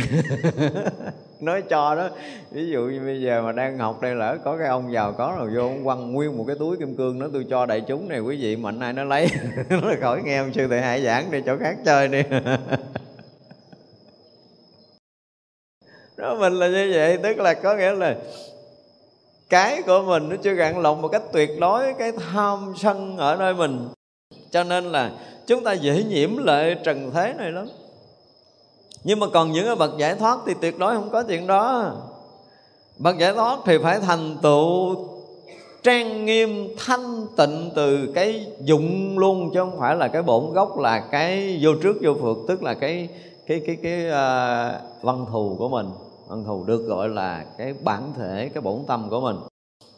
Thì đó từ bản thể bổn à, bổn tâm đó xuất hiện thêm ngày văn thù là diệu dụng cũng là thanh tịnh và sáng suốt, nhiệm màu là trí tuệ giác ngộ tuyệt đối như cái bổn gốc chứ không có khác nữa. Đó, giống như nãy mình nói, kinh diệu pháp liên quan là từ cõi ta bà, mình nó thông dưới cõi nước mười phương được giác ngộ. Ai nhìn vào là nhìn một cõi giác chứ không có còn là cõi ta bà là cõi khác nữa ai nhìn là nhìn, thấy là hiện tất cả những cái gì chung quanh Đức Phật Thích Ca cũng như cõi ta bà này là hiện tất cả các vị Phật đang ngồi, tất cả các tòa báo và ở trong tất cả những cây báo trang nghiêm thanh tịnh, rực rỡ, hào quang, không còn chuyện khác nữa. Ở đây mà nói chuyện thiện, nói chuyện ác, dẹp. Cho nên mới dời chúng trời người đi chỗ khác. Chỉ là tuần thanh tịnh giác ngộ thôi. Đó thì vậy là từ cái cội nguồn giác ngộ, tuyệt đối của quá khứ, tức là ý muốn nói là gì? Lúc đó đó ngài à, ở trong cái tháp bảo ngài Phật ra bảo là đại diện cho quá khứ đúng không? Phật Bổn Sư đại diện cho hiện tại và tất cả chúng hội đại diện cho chúng tương lai nhưng mà lúc đó thứ nhất là ta đã thông đồng một cõi thứ hai là phật quá khứ phật hiện tại đã ngồi cùng một ghế thì điều này để nói gì? Không phải là bản giác, thủy giác đâu. Xưa tôi ngu ngu tôi nói chứ còn bây giờ nói lời khác. Nó không phải là bản giác, thủy giác. Tức là cái giác ngộ từ quá khứ cũng như cái hiện tại. Và vị lai là một sự giác ngộ không có khác với nhau về. Nếu mà nói về ông Phật quá khứ cũng giác ngộ, ông Phật thích ca mình cũng giác ngộ. Và hai vị đồng ngồi một ghế, có nghĩa là cái chuyện từ quá khứ cho tới bây giờ nó y như vậy à. Nó không có khác nhau. Là một là một, không khác. Chỉ là một cái tuệ giác, là một sự giác ngộ duy nhất chứ không phải là cái cái tâm mình để nhập về quá khứ không phải cái chuyện đó nữa không phải chuyện đó nữa. Xin lỗi nếu mà sau này nói về pháp hoa có khả năng là mình sẽ nói lại chỗ này. Thì uh, khi mà chúng ta đã nhập trong cái cảnh giới hiện tiền này và hiện tiền này thì nó không có bóng dáng của quá khứ, không có bóng dáng của vị lai, mà nó chỉ là sự hiện tiền. Và tuyệt đối, cái hiện tiền này nó cũng không phải là hiện tất cả những cái trước mắt mình được gọi là hiện tiền, mà hiện tất cả những chuyện đã xảy ra, đang xảy ra và sẽ xảy ra thì lúc đó mới được gọi là hiện tiền. Và hiện tiền thì không có dùng quá khứ và vị lai, nhưng mà cái chuyện quá khứ cũng hiện ra như ở đây. Và chuyện mà vị lai cũng hiện ra như ở đây. Cho nên mới hiện đức phật ra bảo ngồi cùng ghế đức phật thích ca là chuyện quá khứ. Đức Phật có ra bảo thành tựu giác ngộ ở thời quá khứ. Đức Phật Thích Ca đã thành tựu cái sự giác ngộ ở thời hiện tại. Nhưng mà khi đã thành tựu giác ngộ rồi thì không có chuyện quá khứ, không chuyện vị lai Mà nó chỉ là cái sự hiện tiền đó thôi. Cái hiện tiền đó nó không phải là hiện tại Mà nó là một cái thực tại hiện tiền giác ngộ Chứ không phải là cái hiện tại. Theo cái kiểu nghĩa của tư tưởng của thời gian quá khứ hiện tại vị lai Nó biến mất Biến mất không, không có nghĩa là nó không có tức là không còn có cái khái niệm về thời gian và không gian ở trong đầu tất cả mọi người. Tại vì cõi ta bà thông hết pháp giới mười phương là không gian này chỉ là duy nhất một cái sự giác ngộ. Thì Phật Đa Bảo cũng như Phật ờ, mà Thích Ca ngồi chung một pháp tòa cũng là cái chuyện không có chuyện quá khứ vị lai và không có sự khác biệt trong cảnh giới giác ngộ. Ở trong cảnh giới giác ngộ thì xuyên suốt quá khứ hiện tại vị lai theo cái nghĩa thế gian nhưng mà không còn nữa, không còn cái chuyện quá khứ nữa và nó chỉ là sự giác ngộ và chỉ là cái sự hiện tiền, hiện hữu xuyên suốt từ quá khứ cho tới vị lai. Và đó là cái cảnh giới giác ngộ ở trong bản kinh pháp hoa mà hồi xưa tại tại vì mình, cái lúc đó mình chưa có đủ tầm để có thể lý giải cái này một cách tường tận. Đó thì như vậy là khi ở trong cảnh giới vô trước vô vượt rồi thì đủ sức để có thể thể hiện cái sức tự tại thành Phật trong bất kể giờ phút nào nhưng mà muốn đủ sức để thành phật thì sao? Từng trong mỗi niệm mỗi niệm của chính mình đều là những niệm tuệ giác, đều là những cái thấy của giác ngộ chứ không còn cái thấy khác nữa. Cho nên niệm nào muốn thành phật thì liền thành phật vì trí tuệ giác ngộ đã viên mãn rồi. Đây là diễn tả những cái chỗ rất là sâu. Mặc dù lý luận thì đối với chúng ta nghe nó thường lắm, nhưng mà chúng ta càng đi sâu vô bản kinh quan nghiêm, thì đây là cách mà các vị muốn diễn tả ở trong cái cảnh giới của những cái người giác ngộ. Cho nên đọc kinh quan nghiêm thì bảo đảm là bị mù tịch, lý do là mình chưa giác ngộ. Mình chưa giác ngộ, mình hiểu. Thì mấy chỗ này không hiểu nổi. Đọc qua chơi chứ còn mình không biết phật nói gì. Phải thực sự không ở trong cảnh giới đó thì những chỗ này là đọc lướt qua dùng đây để thành Phật xuất thế nè dùng đây để thành tựu hạnh phổ hiền và một tia sáng chiếu khắp tất cả thế giới. Vì chỗ đó không có còn lặng tia nhỏ xíu và thế giới này là to nữa không có. Cho nên là mình thường hay nói là gì? Một phần à, một phần triệu của sát na thì nó cũng là cái gì? Cũng là trùm khắp cũng là chiếu khắp các pháp giới này ở trong cái cõi sáng nó không có không có, có sai biệt nhau dù tất cả các điểm các chỗ các nơi xa xôi từ cái điểm này cách đây cỡ hàng tỷ năm ánh sáng đi nữa thì nó cũng là như nhau. Là như nhau không có nghĩa là nó bằng nhau mà là ánh sáng này cùng không phải là câu thông mà nó là một với một cái ánh sáng cách đây hàng tỷ năm ánh sáng. Nó không có một cái sự sai biệt nào hết trong cái sáng đó và tất cả các điểm mà từ đây tới hàng tỷ năm ánh sáng sao soi kia thì cái điểm đó, từng điểm từng điểm nhỏ được nối kết từ đây tới đó, nó cũng sáng như vậy, không khác nhau cái gì. Và nó là ánh sáng chiếu khắp như thế. Cho nên một tia sáng mà chiếu khắp pháp giới mười phương này nó không có lạ, đúng không? Mình học quan nghiêm rồi mình thấy nó không có lạ. Chứ học mấy bản kinh khác, nó trời ơi, thần thông ghê gốm pháp màu ghê gốm gì gì đó thì không phải. Thực, đây là cái cảnh giới rất thực ở nơi những người giác ngộ người nào giác ngộ thì phải phải ở trong cái cõi giới cảnh giới này. Còn chưa thực sự ở trong cảnh giới này thì biết rằng mình chưa giác ngộ. Lúc đó quý vị à, ha, giờ thử nha thử nha mốt mà lỡ mình rớt vô đây. Thì quý vị thử búng móng tay coi, búng móng tay. Tại vì mình làm là mình phải nghe, mình làm mình phải biết, đúng không? Thì khi đó đó thì bây giờ hỏi những người giác ngộ coi. Búng móng tay một cái thì có phải nó vang ở khắp mười phương không? Và vang khắp mười phương thì ai nghe? Đó là những câu hỏi công án. Để con giác ngộ chưa? Đừng có nói giống với tôi bốn con tay coi nó tới khắp mười phương chưa? Tới khắp tới kiểu gì? Tới kiểu gì? Đây là công án. Một cái khải móng tay là một công án cho tất cả những người mà nói chuyện tu chứng với tôi. Khải móng tay đi, ai nghe? Nghe tới đâu, tiếng vang này tới đâu? Tiếng vang này tới đâu? Nếu mà tiếng vang không có tới khắp pháp giới mười phương thì ông chưa chứng đạo. Nhưng mà tới pháp giới mười phương thì ai nghe? Nghe ra làm sao? Phải lý giải cho được, cái này không nói. Này, không nói. Công án công án. Công án của một khải móng tay. Hồi xưa là công án của một cái gì? Một tiếng vỗ của bàn tay. Xưa rồi, đổi lại công án, một khải móng tay đi.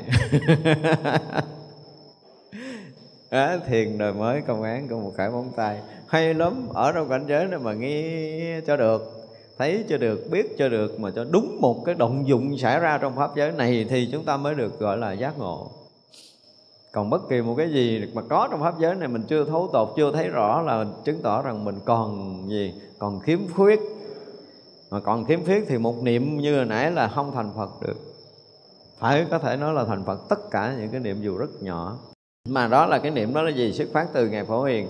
Và ngài phổ hiền là cái sức tự tại của ngài phổ hiền là muốn thành phật giờ nào thành phật giờ đó, muốn đi cõi nào là xuất hiện cõi đó, muốn độ chúng sanh nào là sẽ độ chúng sanh đó. Và đó là hạnh của ngài phổ hiền. Cho nên một tia sáng chiếu khắp pháp giới mười phương và cũng dùng tâm này mà thành tựu hạnh phổ hiền.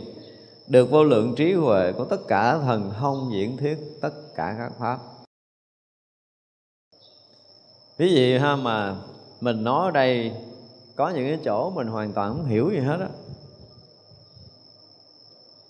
Có chỗ mình cũng hiểu, mình lý thú cái chỗ mình cũng hiểu. Nhưng quý vị không bao giờ tưởng nổi là như cái khoảng ngắt mà hôm trước mình nói tự nhiên mình sụp, mình rớt, mình mất mình, cái mình trở lại hả? Trời đất ơi, tôi nói là tám chục ngàn cái ông hùng biện ngồi đây nói chuyện lợi mình nữa. Một chớp mắt như vậy thôi, quý vị tưởng nổi không? Thông hết tất cả mọi thứ, mê lầm đều bị biến mất. Một khải móng tay thôi, trở thành bậc thầy của bậc thầy của các nhà hùng biện trên thế giới này. Tôi dám nói một câu ngon lành như vậy. Ngon mời lên đây. Người ta sẽ nói cho nghe bất kỳ một cái gì. Mà không cần học hiểu không có cần học thêm, đọc thêm một chữ nào hết thì đó mới là cái trí tuệ giác ngộ thật. Cho nên những người mà nói chết đi sống lại gì để hỏi một câu, hả hả hả hả gì? Là không phải đâu. Họ thông kỳ cục lắm, không có diễn tả được. Đó mới gọi là trí tuệ Phật đạo chứ. Người như vậy cho nên các vị muốn mình ngộ. Muốn mình ngộ là gì cái này? Tự nhiên thông hết, thấu hết. Rồi cái chuyện mà thành tựu trọn vẹn cái hạnh nguyện độ sanh của mình là cái chuyện của mình sau đó mình biết mình đi đâu, mình về đâu, mình làm cái gì là cái chuyện của mình. Từ đó sao, ông thầy cũng ngủ cho mình quậy mình quậy kiểu gì cũng kệ mình, tại là nếu mà thực sự thấy người đó giác ngộ rồi là thả tay cho vậy. Nhỏ ơi không có nhắc nhở câu nào nữa hết, nhắc nhở là ông thầy không giác ngộ. Chứ không phải là đệ tử không giác ngộ nha một người đó mà ngộ rồi mà ông thầy phải nói ờ con phải làm cái này nè, con cái này đúng, kia đúng, rồi nó xin lỗi thầy nha. Thầy đi về quê cắm câu đi. Nếu mà ngộ. Còn chưa ngộ thì không ngân vàng. Thành ra một cái câu mà cũng hơi lý thú và có thể xác nhận rằng lục tổ huệ năng có tầm cỡ là nói về câu là khi mê thì thầy độ, mà ngộ rồi thì con tự độ. Câu đó là câu để có thể xác định được trí tuệ giác ngộ của ngài lục tổ. Đúng cần câu khác, chỉ cần câu đó thôi ông nói gì khác kệ ổng nhưng mà ông nói được câu đó là tôi biết. Ông này có con mắt. Biết đường đi rồi. Đơn giản vậy đó. Thì mình phải thể hiện như thế nào đó để mình thấy rõ ràng là sau khi mình thấy chuyện này là mình dùng cái tầng là bất cần mọi thứ. Mọi sách vở, mọi kinh điển không cần thiết nữa. Bệnh thì cần thuốc hết, bệnh rồi uống thuốc gì giờ? Uống thuốc tự giận thì có. Chứ mà, mà hết bệnh uống thuốc gì? Cho nên lúc mình bệnh thì mình cần sách cần vở cần kinh cần điển cần tu cần tập cần tùm lum. Nhưng mà hết bệnh rồi thì cần uống thuốc độc để chết thêm một lần nữa chứ không uống thuốc gì nữa hết thành ra không có cần kinh điển sách vở gì đâu. Không có cần không có cần kiểu không cần. Mở kho tàng vô tận rồi là mình có có quyền đọc một lần hết nguyên cái kho tàng của pháp giới này nè.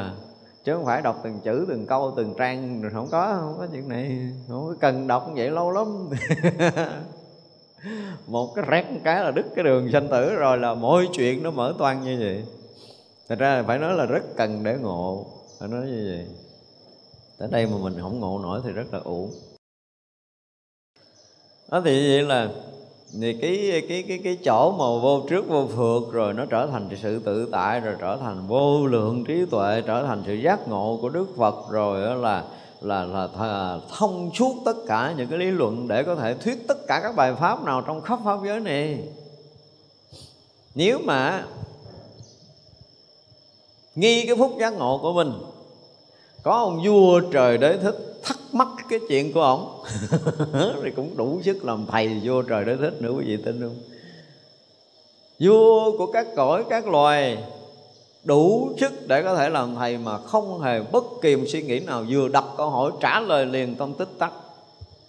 Ờ, không có chút suy nghĩ nào, không có cần suy nghĩ về bất kỳ một cái chuyện gì luôn. Chứ còn cái chuyện trong cõi mình là chuyện bình thường.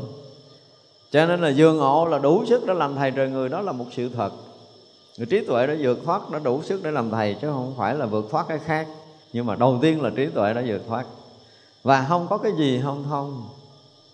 Tự tại đến mức độ này, đây là một cái sự thật trong cảnh giới giác ngộ những cái cách diễn tả này, những cái cách diễn tả này tôi lặp lại là đây là những cái cách mà chư Phật và chư Bồ Tát muốn nói muốn nói lên trong cái cảnh giới giác ngộ thật sự đang có, nơi của các bậc đang giác ngộ, đã giác ngộ giác ngộ mà không tới cảnh giới này thì đừng có nói dốc.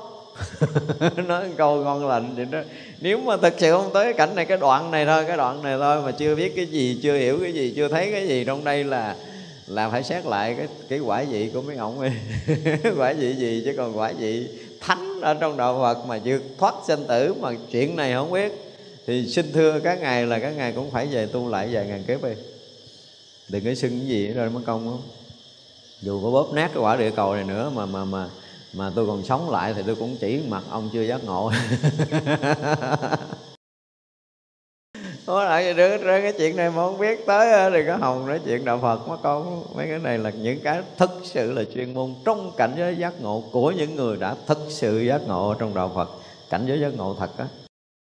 Thành ra là tới những cái cảnh giới mà nó rất là sâu, nó rất là chuyên chứ không phải là chuyện bình thường nữa rồi đây thì tiếp tục dùng tâm giải thoát đó để thành tựu hạnh phổ hiền. Rồi thì có vô lượng ờ, trí tuệ bất tư nghì của Phật suốt tất cả kiếp.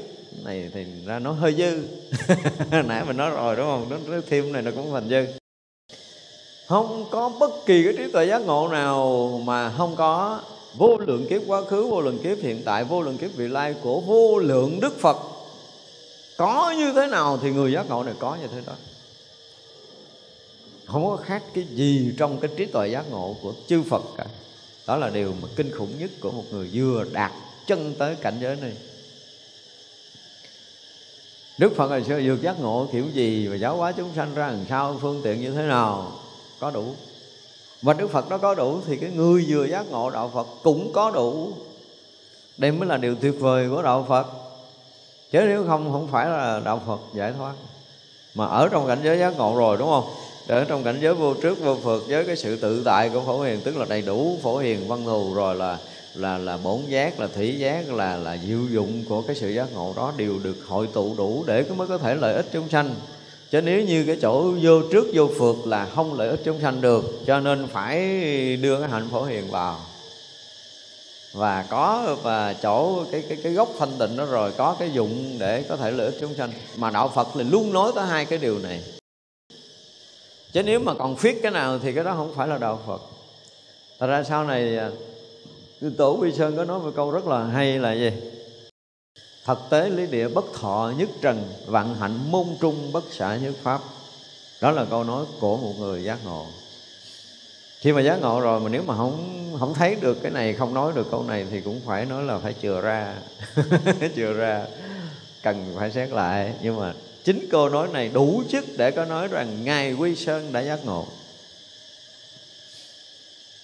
Chứ bây giờ là tới cái chỗ mà không có thọ nhất trần được gọi là giác ngộ thì chưa phải là đạo phật. Vì tại vì sao? Tại vì vừa khi giác ngộ là ai cũng có thấy tất cả những khổ não chúng sanh muôn loài và bất kỳ vật giác ngộ nào cũng đủ cái từ tâm để thương yêu vô cùng vô tận đối với tất cả chúng sanh muôn loài mà khi có cái từ tâm thương yêu tất cả chúng sanh muôn loài rồi thì sao? Phải khởi cái dự dụng là gì? Dạng hạnh bôn trung bất xả nhất pháp. Mà dạng hạnh bôn trung bất xả nhất pháp là y như hạnh phổ hiền ở đây. Nơi cái cửa dạng hạnh, nơi cái trốn làm, cái suy nghĩ, cái hành động, lời nói của chính mình không bỏ bất kỳ một pháp lợi ích nào chúng sanh hết.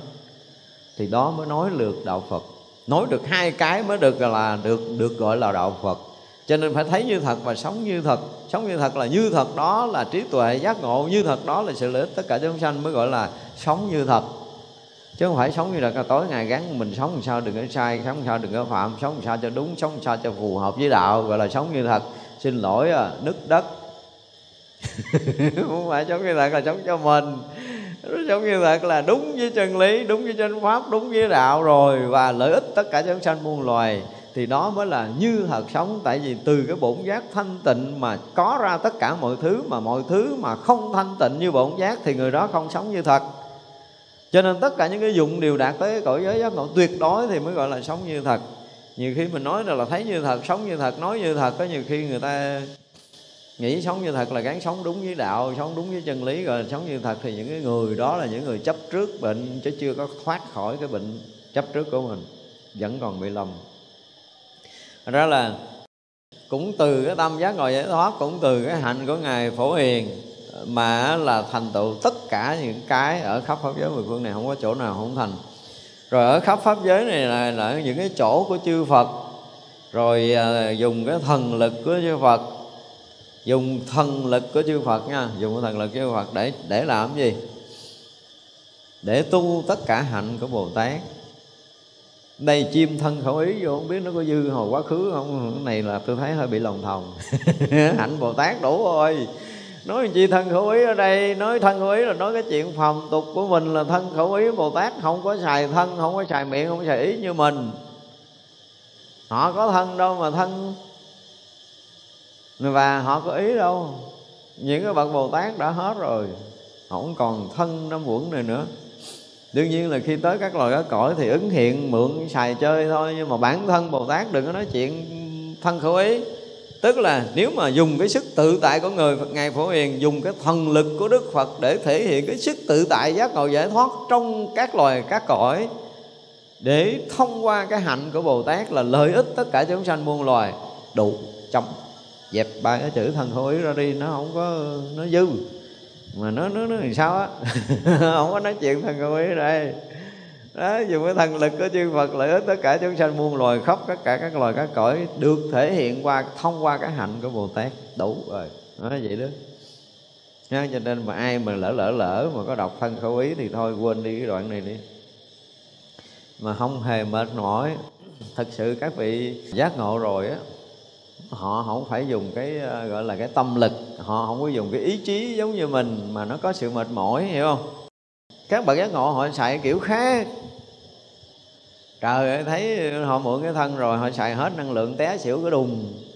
Vậy chứ có, có hội mà ngon mời ờ, giảng 10 tiếng họ ngồi họ nói 10 tiếng không có mất tiếng nào. Không có dùng năng lực ý chí đâu. Cái thành bún thiêu chơi vậy. Nhưng mà muốn làm gì cũng được giả bộ bốn thiêu đây cho lên trời đang thuyết pháp cho ông chư thiên cõi trời trời nó mà, mà nó mèo nhẹo đây nè. Nói sao đâu? Cái thân này muốn chạy mà mày muốn xình mày muốn xẹp là cái chuyện mà muốn sửa. Đương nhiên là đương nhiên là sửa được nhưng mà cho xình chơi sẽ xẹp chơi nó có sao đâu. Không có nhộn gì hết trơn nếu muốn sửa thì ba giây để sửa muốn thành tựu cái gì thì một tích tắc đã xong để nên các vị bồ tát luôn là như vậy cho nên nói chuyện mà thân khẩu ý đây để làm cái gì? Không, không có xài không có dính gì với cái thân khẩu ý này. Mượn xài thì bây giờ cõi này nó cần truyền à, gọi là truyền tải thông tin bằng ngôn ngữ thì lấy cái miệng nói ví dụ vậy. Còn cần làm việc gì lợi ích thì họ cũng thể hiện cái thân để làm. Nhưng mà nó không phải là ý nữa mà là bổn tâm thanh tịnh xuất hiện dụng của phổ hiền. Thành ra đây dùng thân khẩu ý của chừng bị à, bị đòn 30 gậy thì là đúng hơn là là bỏ. Trước khi bỏ phải đánh 30 gậy là tại vì không có xài ý. Xài ý thì không phải là một người giải thoát. Mà dụng của trí mới nói chuyện giác ngộ giải thoát ở đây, đúng không? Còn ý là không phải. Chúng ta nên nói nó có ngàn, mà ở đây đang nói cảnh giới giác ngộ rồi mình sử dụng thân khẩu ý là cái gì. Không có. Và dùng tâm này để thành tựu hạnh phổ hiền không có trái với nghĩa, không có ngoại phát các pháp biện tài vô tận. Lời nói điều thanh tịnh để giáo hóa chúng sanh làm cho tất cả đều được vô thượng bồ đề. Đây chúng ta phân tích từng chút để thấy cái này nó nói chuyện hay lắm. Không có trái với nghĩa. Không trái với nghĩa nào vậy? Là mình hỏi ngược lại là không trái với nghĩa nào. Bây giờ có người đứng khen tặng nó cái ông thầy nhật đức này sống không có trái với nghĩa thế bây giờ quay lại mình nói ủa không trái với nghĩa gì Nghĩa cái từ nó cũng hay lắm, cái cách diễn tả hay, nếu cái từ nó giống như nó hoa mỹ tí thôi, nhưng mà thật sự nếu đúng là không có trái với đạo không có trái với chân lý, tức là tất cả những cái diệu dụng của ngài phổ hiền đều là chân lý, đều thể hiện chân lý để chối lọi để chối sáng trần gian này chứ không có dùng trừ lệch trái với, với, với đúng nữa. Không có cái chuyện đó nữa. Dùng cái từ không trái thì nghe cái kiểu thế gian nó là hoa mỹ nghe cái nghĩa ngữ nó là hoa mỹ nhưng mà sai. Không có phù hợp. Đừng có chơi chữ kiểu đó. Đơn giản là chỉ nói là dùng thay vì không trái nghĩa thì nó là là cái gì? Là thể hiện chân lý hay là hiển bày chân lý hay là chói sáng trần gian gì gì đó nó hay hơn. Chứ đừng có nói là không trái với nghĩa. Chứ thứ hai là chẳng hoại các pháp thì nó cũng giống giống cái nghĩa này, tức là người thế gian là nói là nếu mà sống đúng là được rồi, sống không không có gì, không có hư đốn là được rồi. Cho nên đây phải dùng cái từ là không hoại các pháp. Nhưng mình hiểu cái từ không hoại các pháp ở đây, ở một cái nghĩa khác. Tại vì nếu như mình thấy có, thấy không là thấy hoại các pháp đó. thấy có sanh, thấy có diệt là thấy hoại các pháp. Thấy có đúng, có sai là thấy hoại các pháp và thấy hoàn toàn thế gian này không còn cái gì là càng quại các pháp hơn nữa. Mà mấy người mà nói là tôi thanh tịnh, tôi tuyệt đối không còn một niệm nào khởi ra. Tôi nhìn mọi cái đều là rỗng ren là thanh tịnh hết. Thì có phải quại các pháp không? Quại các pháp. Đó. Cái không phải nghĩa quại các pháp là nghĩa bình thường đâu cho nên mình tới đây mình mới thấy là đây là một câu nói mà nó cũng tương đối là chuyên môn thì vậy là cái nghĩa không hoại các pháp là gì? Đây là một sự thật, mình nhìn ở cái góc độ thế gian nhưng chưa nói tới cái tầng sâu hơn. Thì một người mà thấy đúng như thật thì tất cả mọi cái đều hiển bài nguyên như vậy. Người nào mà nói là đạt tới lộ tận là diệt trừ tất cả những lậu hoặc sinh tử. Ví dụ vậy là được người là cái người đó chứng lộ tận thông. Đó là câu nói hoại các pháp và rõ ràng ở trong cái cái bản kinh nguyên thủy mình đã học rồi, đúng không? Cái bài mà khiếp đảm và sợ hãi thì đức phật sao? Đức phật thứ nhất là hướng tâm về à, quá khứ, thì đức phật thấy vô lượng kiếp sinh tử của mình và tất cả chúng sanh muôn loài. Đức phật là, nghi khi đó là đã chứng gì? Túc mạng minh Đức Phật hướng về tương lai thấy vô lượng vô số kiếp sinh tử của tất cả chúng sanh sắp tới sẽ như thế nào người nào ra làm sao sẽ sanh ở đâu sanh như thế này rồi, rồi kế sẽ sanh như thế nào khổ làm sao vui làm sao vô lượng kiếp sinh tử chúng sanh cho tới ngày chúng sanh nó được thành Phật. Có nghĩa là chứng cái gì? Thứ hai là gì? Thiên nhãn minh. Thứ ba Đức Phật hướng tới lộ tận. Ở đây rõ ràng trong bản kinh Nguyên Thủy diễn tả rất là tuyệt vời là Đức Phật thấy như thật sanh như thật của cái việc sanh tử. Tại vì thấy quá khứ thấy vị lai là thấy như thật rồi, cái gì nữa? Và đức phật thấy nguyên nhân dẫn tới sanh tử là cái gì? Đức phật thấy như thật cảnh giới nước bàn là cái gì? Và trong cảnh giới nước bàn là có tất cả những yếu tố gì đức phật thấy, có nghĩa là gì? Đức phật thấy là sanh. Rồi gì? Là nguyên nhân của sanh, là cảnh giới nước bàn hiện tiền. Và trong cảnh giới nước bàn có những cái gì? Chứ không phải là là là là là cái gì, diệt đế rồi đạo đế là là là nguyên nhân dẫn tới nước bàn. Nước bàn mà có nguyên nhân thì nó thiệt là tôi không theo đạo phật để tu nữa. Nói một câu nghiêm túc nha. Nếu niết bàn có nguyên nhân thì tôi xin thưa tôi không theo đạo phật để tu nữa từ giờ phút này. Và chính vì niết bàn nó không có nguyên nhân cho nên tôi tu tiếp. cho nên nó đạo đế là nguyên nhân dẫn tới diệt đế. Thì tôi xin thưa các ngài là con phải điều chỉnh lại á.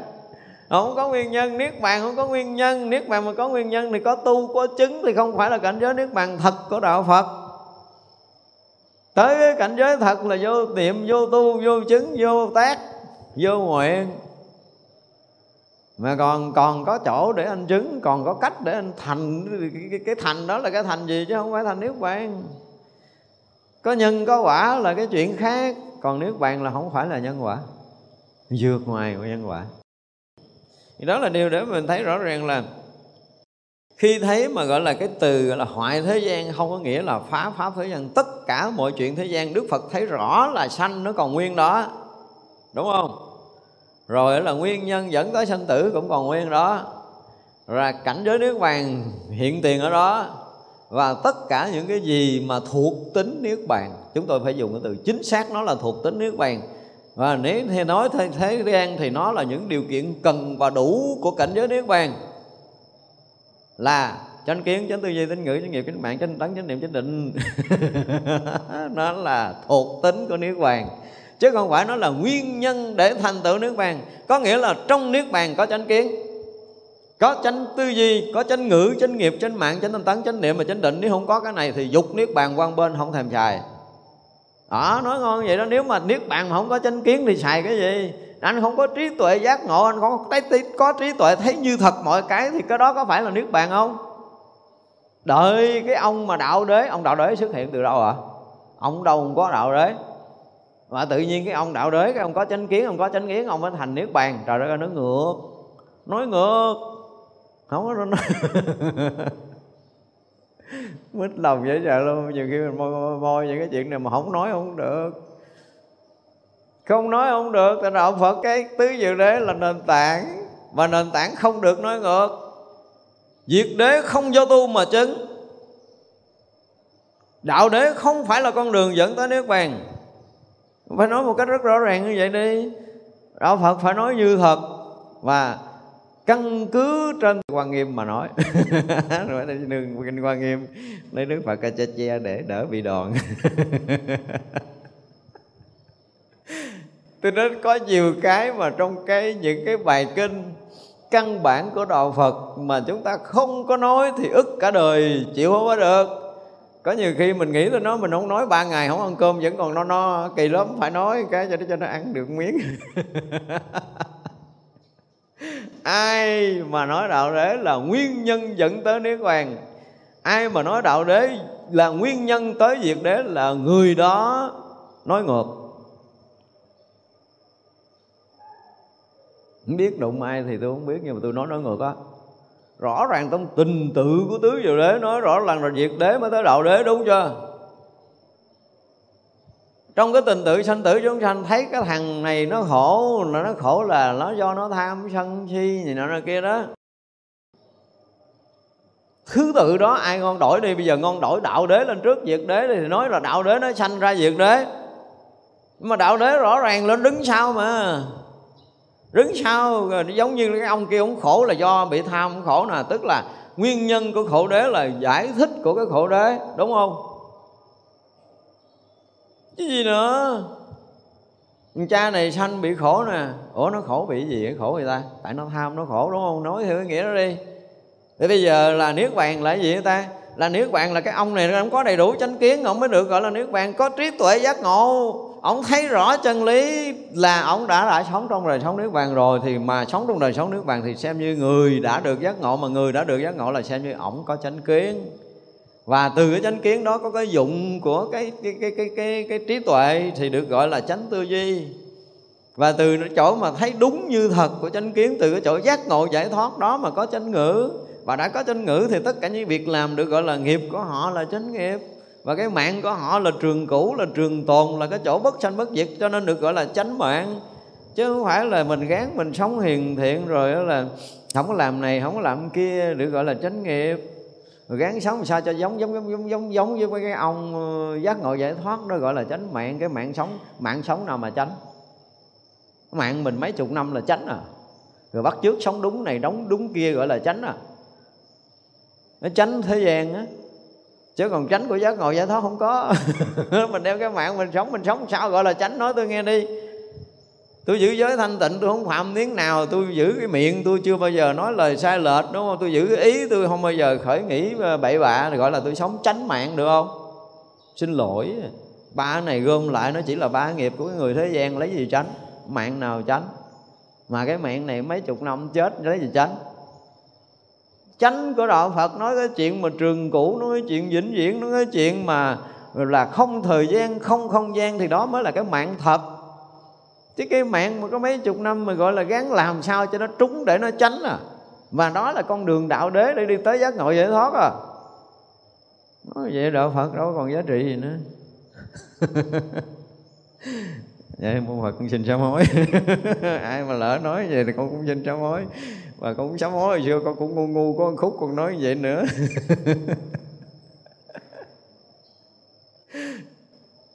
Nhưng mà không phải nha khi mà chúng ta, bởi vì tôi nói là trong đời của mình may mắn là mình được nghe kinh quan nghiêm. Thì kinh quan nghiêm lột tả hết, không còn miếng nào. Và rõ ràng là tôi cũng xin thưa là tôi muốn nương theo cái trí tuệ của kinh quan nghiêm tôi lột lại. Để nó lòi ra một cái sự thật mà cả cái thế giới chúng ta theo đạo Phật bị hiểu lầm. Và sự hiểu lầm này rất khó có ai có thể dám lên tiếng đây là một cái sự thật á. Mà tôi dám nói ở điều này là phải dùng cái từ là, tôi đã hứa với sư phụ tôi sau 30 năm rồi. Qua 30 năm rồi, hứa đồng tâm bảy, bữa nay là mấy người ta? Hai ba mươi mấy năm rồi và dạ, bây giờ dạ, xin sư sư phụ là con được quyền nói. Có những cái lâu nay là không nói được là gì, vẫn giữ lời hứa với nhau đó là cái tình thầy trò tôi muốn thể hiện thôi. Bây giờ qua 30 năm rồi, những cái sự thật cần phải lột, cần phải làm sao cho nó hiển bài chân lý thật của đạo Phật. Và những cái này nó được ẩn khuất ở trong xuyên suốt lịch sử của Phật giáo. Không biết ẩn khuất hay là cái gì thì tôi không dám nói, nhưng mà thay tôi dám nói một câu tạm nó là ẩn khuất đi, để cho nó đỡ đụng chạm. Nhưng bây giờ mà nếu mà mình không nói thì ai nói? Tôi dám nói là nếu mà tôi không lật cái điều này ra thì ai dám nói trên cái thế gian này? Và khiến cho cái người tu Phật cứ mãi lầm lẫn về mặt lý luận. Chưa nói là chuyên sâu. Về mặt lý luận thôi, đã lầm lẫn rồi thì đi vào chiều sâu thì đi đâu? Đi đâu về đâu? Thì mãi mãi thế gian này, cái chuyện mà chứng đắc theo con đường của tứ diệu đế có không?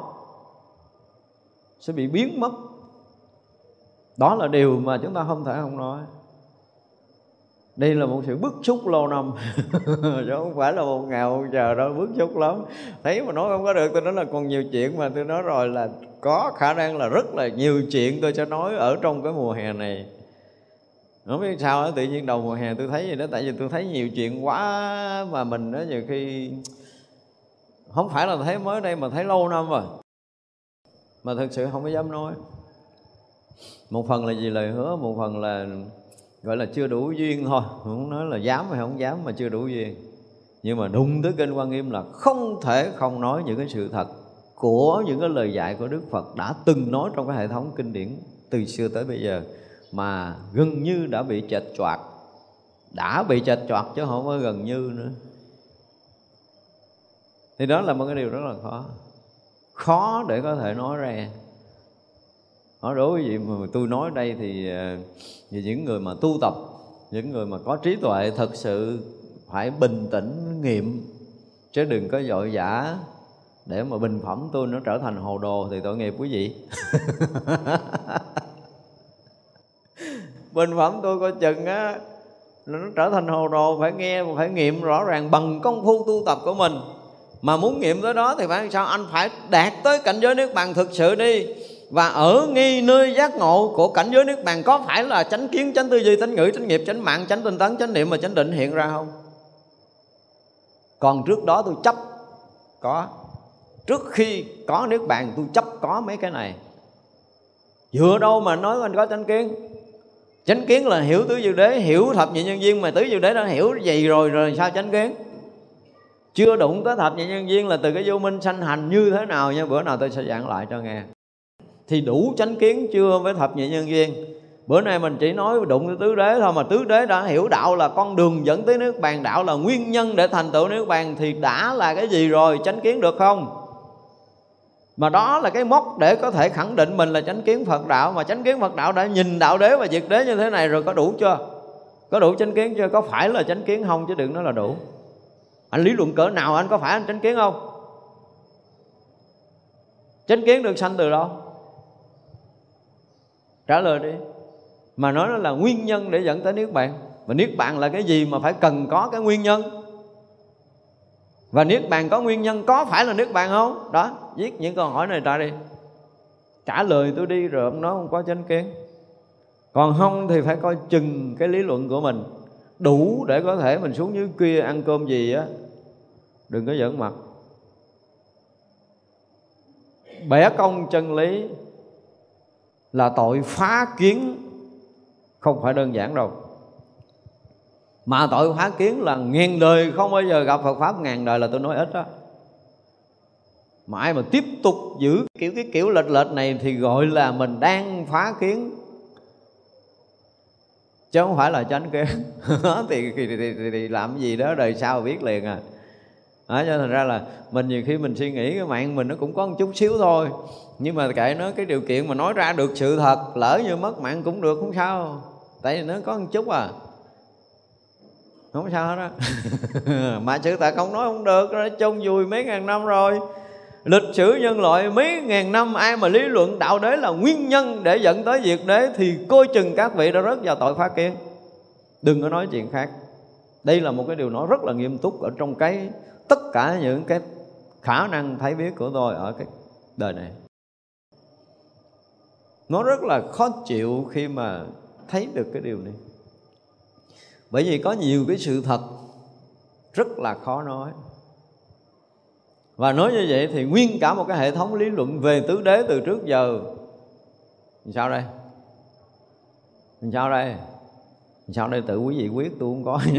Tôi chỉ đưa chánh kiến, đưa ra cái ý kiến của tôi tôi không biết là chánh hay tà nữa. Tại vì giang hồ đồn tôi tẩu quả nhập ma rồi kệ nó đi.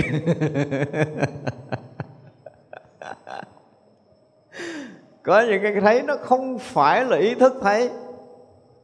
Cho nên những người còn kẹt trong tâm thức rất khó chấp nhận những cái thấy đó. Và điều đó tôi có thể chấp nhận. Tại vì không có thể hiểu nhau nổi đâu. Nếu mà còn trong tâm thức thì có thể còn lượng bàn. Rồi con có thấy biết đúng hay là sai của những người còn ở cái tầng tâm thức nói chuyện của cái tầng của đó. Mà nói chuyện tầng đó tôi bài ra nó cũng sai nữa, chứ đừng nói là tới cái tầng của đạo. Nếu mà nói ở tầng tâm thức để phân biệt á, thì nên lý luận lại đi. Cũng là lý luận sai nữa, chứ chưa nói tới cái chuyện mà vượt tầng, cho nên nó đạo tứ đế là nó có hai tầng, một cái tầng là xuất thế tứ diệu đế. Đúng không? Còn tầng là thế tục tứ diệu đế. Nhưng thế tục tứ diệu đế, lý luận này cũng chưa chấp nhận được. Chứ đừng nói là xuất thế tứ diệu đế. Xuất thế tứ diệu đế là nói ở một cái tầng hoàn toàn khác. Chúng ta sẽ có một bài nói toàn là xuất thế tứ diệu đế. Để quý vị thấy rõ ràng là tứ diệu đế của đạo Phật là nó kinh khủng của cái kinh khủng Tại sao tất cả những ngôn ngữ, những lý luận của tất cả những cái kinh điển của đạo Phật đều xuất nguồn từ tứ diệu đế? Và nếu không căn bản từ tứ diệu đế thì không ai có khả năng tu có thể được đạt ngộ giải thoát. Đây là điều mà để chúng ta thấy. Và bất kỳ quyển kinh nào nếu mà cho tôi giảng mà gọi là phải căn cứ trên tứ diệu đế giảng thì tôi sẽ giảng tận gốc của tứ diệu đế của tất cả các bản kinh. Đều đứng trên căn bản này để mà nói. Lý luận kiểu này kiểu kia kiểu nọ nhưng mà thật sự trên căn bản tứ diệu đế hết á không có ra ngoài đâu. Nhưng mà nền tảng này đã bị bẻ cong. Tôi không biết là bẻ cong từ cái thời điểm nào. Chắc chắn là ngày xưa không có nói đức phật, không có nói cái kiểu đó.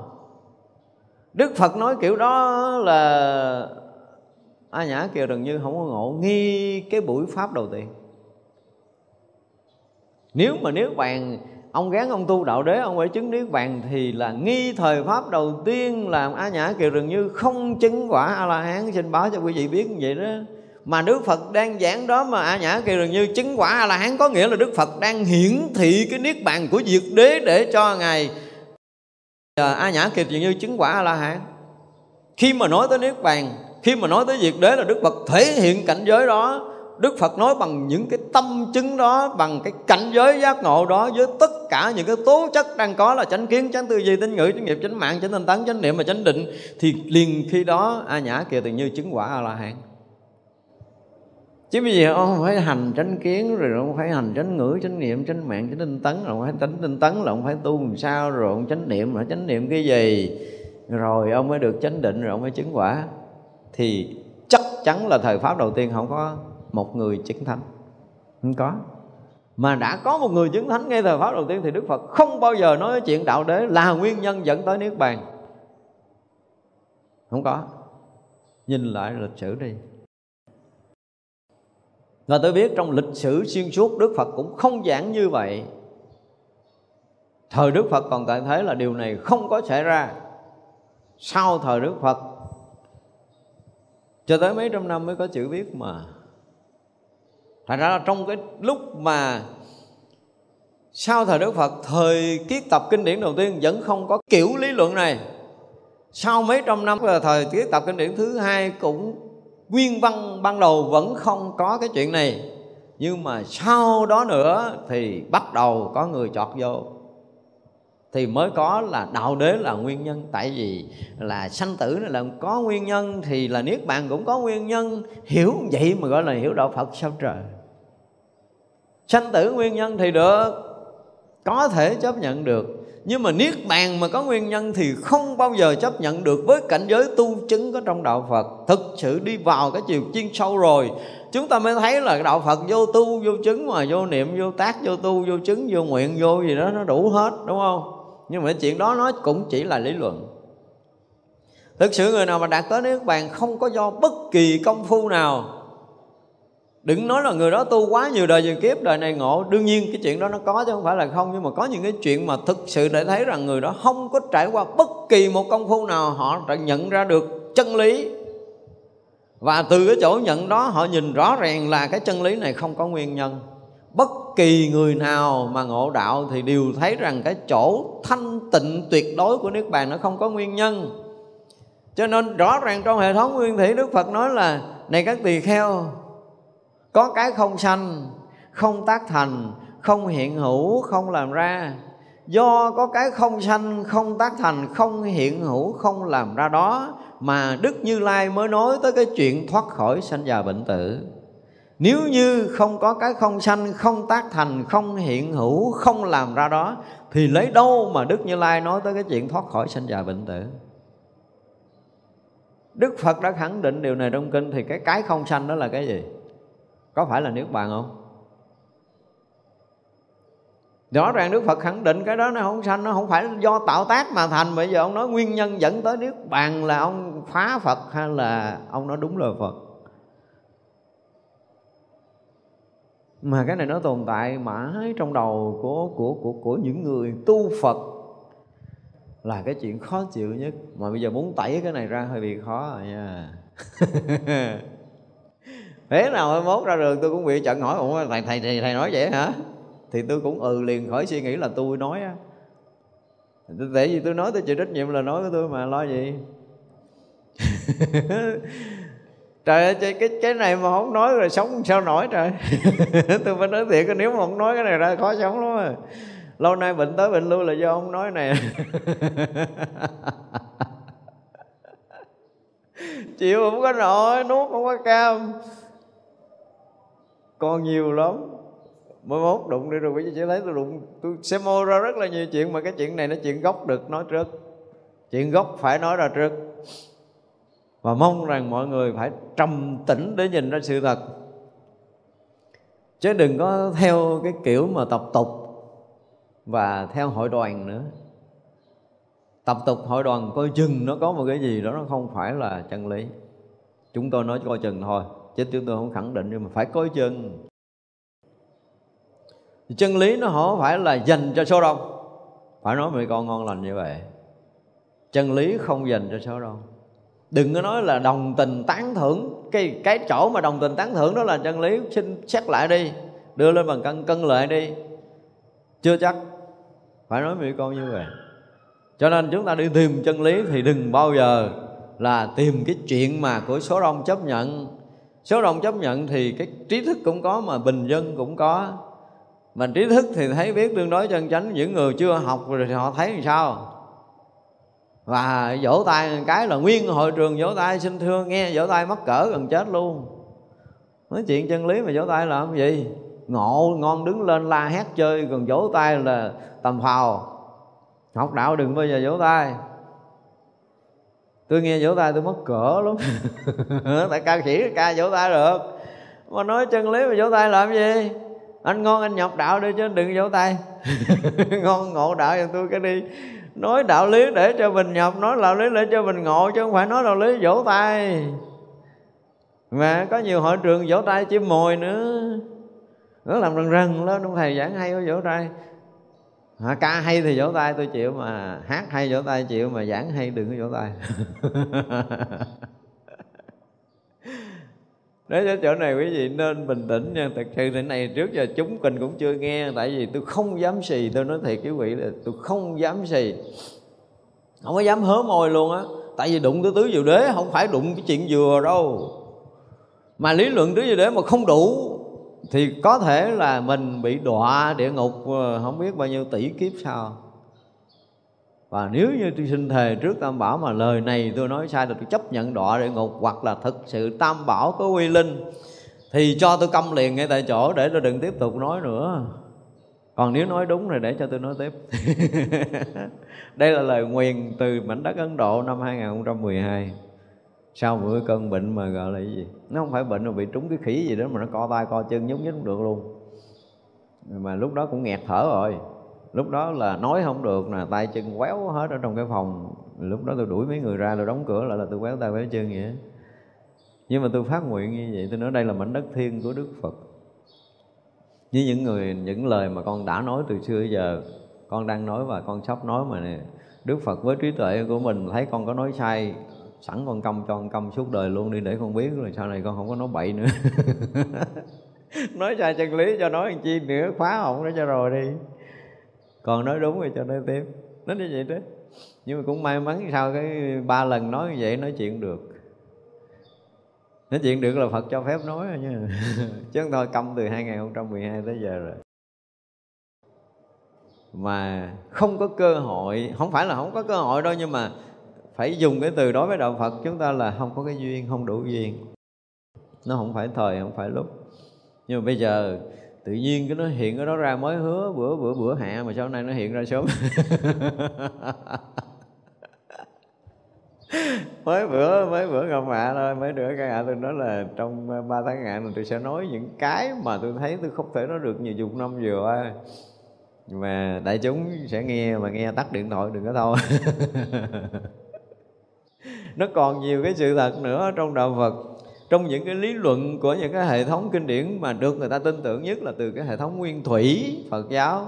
Xin thưa tôi không dám giảng nhiều, tôi vẫn phải lựa một số bài tôi giảng mà tôi không đi sâu. Là có lý do của tôi. Tại vì nếu mà đi sâu thế nào cũng có chuyện à. Mấy cái bài tôi giảng là tôi hết sức lựa chọn, rồi tôi chỉ giảng 10 đầu ở trong bộ kinh thôi cho tôi không giảng nhiều á. Thế nó có nhiều chuyện lắm, nhiều chuyện lắm mà tự mình hồi xưa mình đọc hồi cái năm ờ, mà 92 sau khi một vòng mình đi về. Và tôi liên tục ngồi rà lại hết cái hệ thống uh, kinh tạng Bali và hệ thống Hán tạng. Rồi ờ, đọc đọc. Phải nói là đó là lần đầu tiên trong cuộc đời tôi là người không có đọc sách nhưng mà lần đầu tiên là ngồi đọc. Mà ông thầy giữ sách không mắc cười lắm tôi ngồi cái kịch từ sáng tới trưa từ trưa tới tối gì đó cái ông bữa sau trả đổi cũng không nói mày mày mày có đọc hết không mày? Nói dạ đọc được. Cứ mà một hai bữa mà đổi quyển là không ai tin nổi hết trơn á. Làm là rét trong vòng mấy tháng là hết hai cái hệ thống uh, Bali và Hán Tạng. Thì lúc đó là đọc như là chạy đua như là ma gượt chứ không phải là đọc từ từ nhưng mà để mình coi lại cái lý luận đó và rõ ràng cũng thấy nhiều chuyện rất rất rất rất là nhiều chuyện chứ không phải là một hai chuyện. Thành ra là thật lòng thì cũng muốn giảng hệ thống kinh nguyên thủy chứ không phải là không muốn. Nhưng mà có những cái mà mình phải chọn lọc có những cái bài kinh thật sự là phải chọn lọc. Đó giống như tới tới đây là có những cái là mình um, có những cái từ chữ quý vị thấy là tôi tôi sẵn sàng nói lên và cần phải loại bỏ để cho cái giá trị của cái bản kinh hoa nghiêm này nó sẽ ở một cái tầng rất là là siêu tuyệt, chứ nó không phải là bình thường theo cái nghĩa của mình cho nên muốn nói tới cái chuyện mà đó là gọi là ngoại pháp thế gian ấy. nó có những cái mà mình hiểu, những cách lý luận ở trong một số cái kiểu được gọi là tu chứng của đạo Phật luôn thì mai mốt mình sẽ nói tới một số những cái điểm đó và rõ ràng như nãy mình nói là tối là, là mình tận diệt.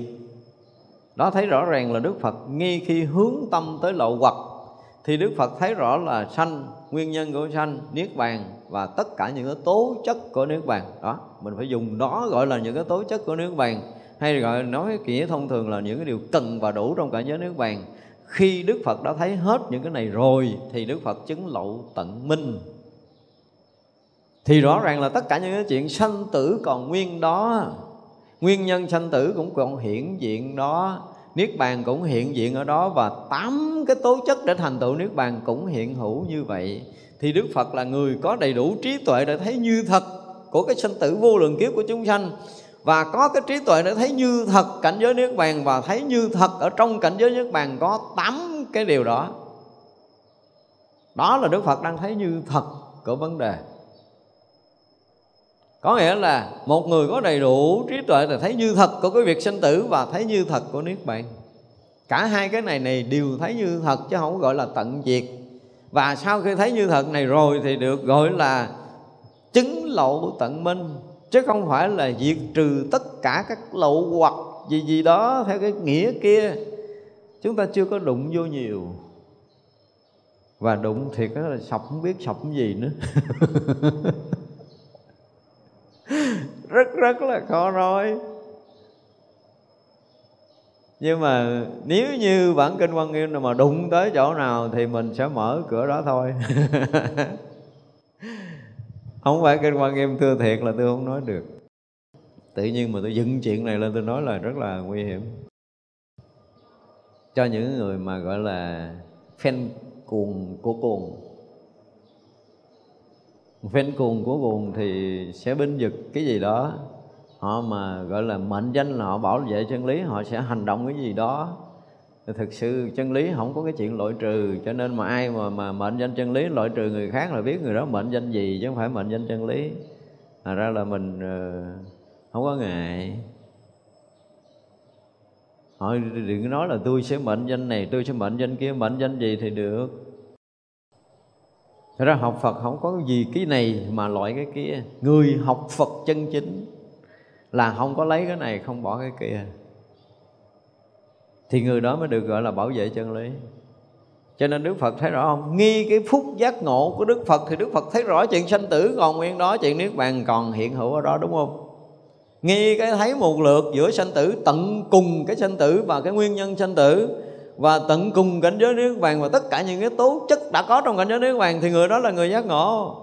Chứ đâu phải là đức phật diệt cái kia để hiện niết bàn đâu, không có. Không có chuyện đó. Đọc lại cái bài ờ, khiếp đảm và sợ hãi trong cái bản kinh trung bộ đi, quý vị sẽ thấy rõ ràng lý luận trong đoạn đó là không có nói chuyện là diệt cái gì hết á. Ngay cả cái chuyện mà chứng cái túc mạng minh cũng vậy. Sau khi vượt qua tứ thiền rồi đức phật hướng tâm tới túc mạng minh hướng tâm tới quá khứ. Thì thấy vô lượng sanh tử của mình chứ không có làm gì nữa. Hướng tâm có nghĩa là hướng tâm là trí tuệ để soi được để thấy rõ nó. Rồi hướng tâm tới cái việc uh, tương lai sinh tử của muôn loài chúng sanh thì thấy rõ là chúng sanh đang hiện hữu đó đời sau sẽ sanh đi đâu vì lý do gì mà sanh cõi này lý do gì sanh cõi kia lý do gì mà sanh người tốt người xấu tất cả mọi cái đó thì đức phật đều thấy như gọi là chứng thiên nhãn minh, và đức phật hướng tâm tới lộ tận trước kia, trước khi đức phật thành phật, đức phật không có giải thích lộ tận rồi, và cũng không ai từng giải thích điều này. Đến khi mà cái cách diễn tả trong bản kinh mà được Đức Phật thuật lại, cái này là cái mà Đức Phật thuật lại, là khi Đức Phật hướng tâm tới lộ tận thì Đức Phật thấy rất rõ ràng cái sanh của chúng sanh là khổ. Đức Phật thấy rõ ràng là cái nguyên nhân dẫn tới cái sanh tử khổ này. Đức Phật thấy tương tận cảnh giới nước bàn và Đức Phật thấy rõ ràng trong cảnh giới nước bàn là có cái gì. Đó là cách lý luận thật của Đức Phật. Nhưng sau đó nó bẻ cái gì thì mình không biết, mà ai bẻ thì mình cũng không biết luôn. Nhưng mà bẻ, để người ta hiểu lệch mà hiểu niết bàn có nguyên nhân là phá đạo Phật mất giá trị của niết bàn. Niết bàn không hề có nguyên nhân. Nếu mà niết bàn có nguyên nhân thì đó là cái gì chứ không phải niết bàn. Niết bàn của ai chứ không phải niết bàn của đạo Phật. Thì cái người nào mà đứng ra binh vực niết bàn có nguyên nhân thì chắc chắn là phải coi lại có có phải thật là của đạo Phật hay không. Chứ thật đạo Phật không có nguyên nhân. Mà không thật đạo Phật thì nó sẽ có nguyên nhân thì mình không biết cái đó là của ai. Mà không dám đụng nữa. Hồi bữa nay nói tới đây được rồi chứ nói, hồi soi máu nói thêm nữa sẽ mến lòng chùm sớm nhiều thôi nghỉ đi. Chúng ta nghỉ rồi, cái gì tiếp tay hồi hướng, chúng ta nghĩ. Chúng sanh vô biên thể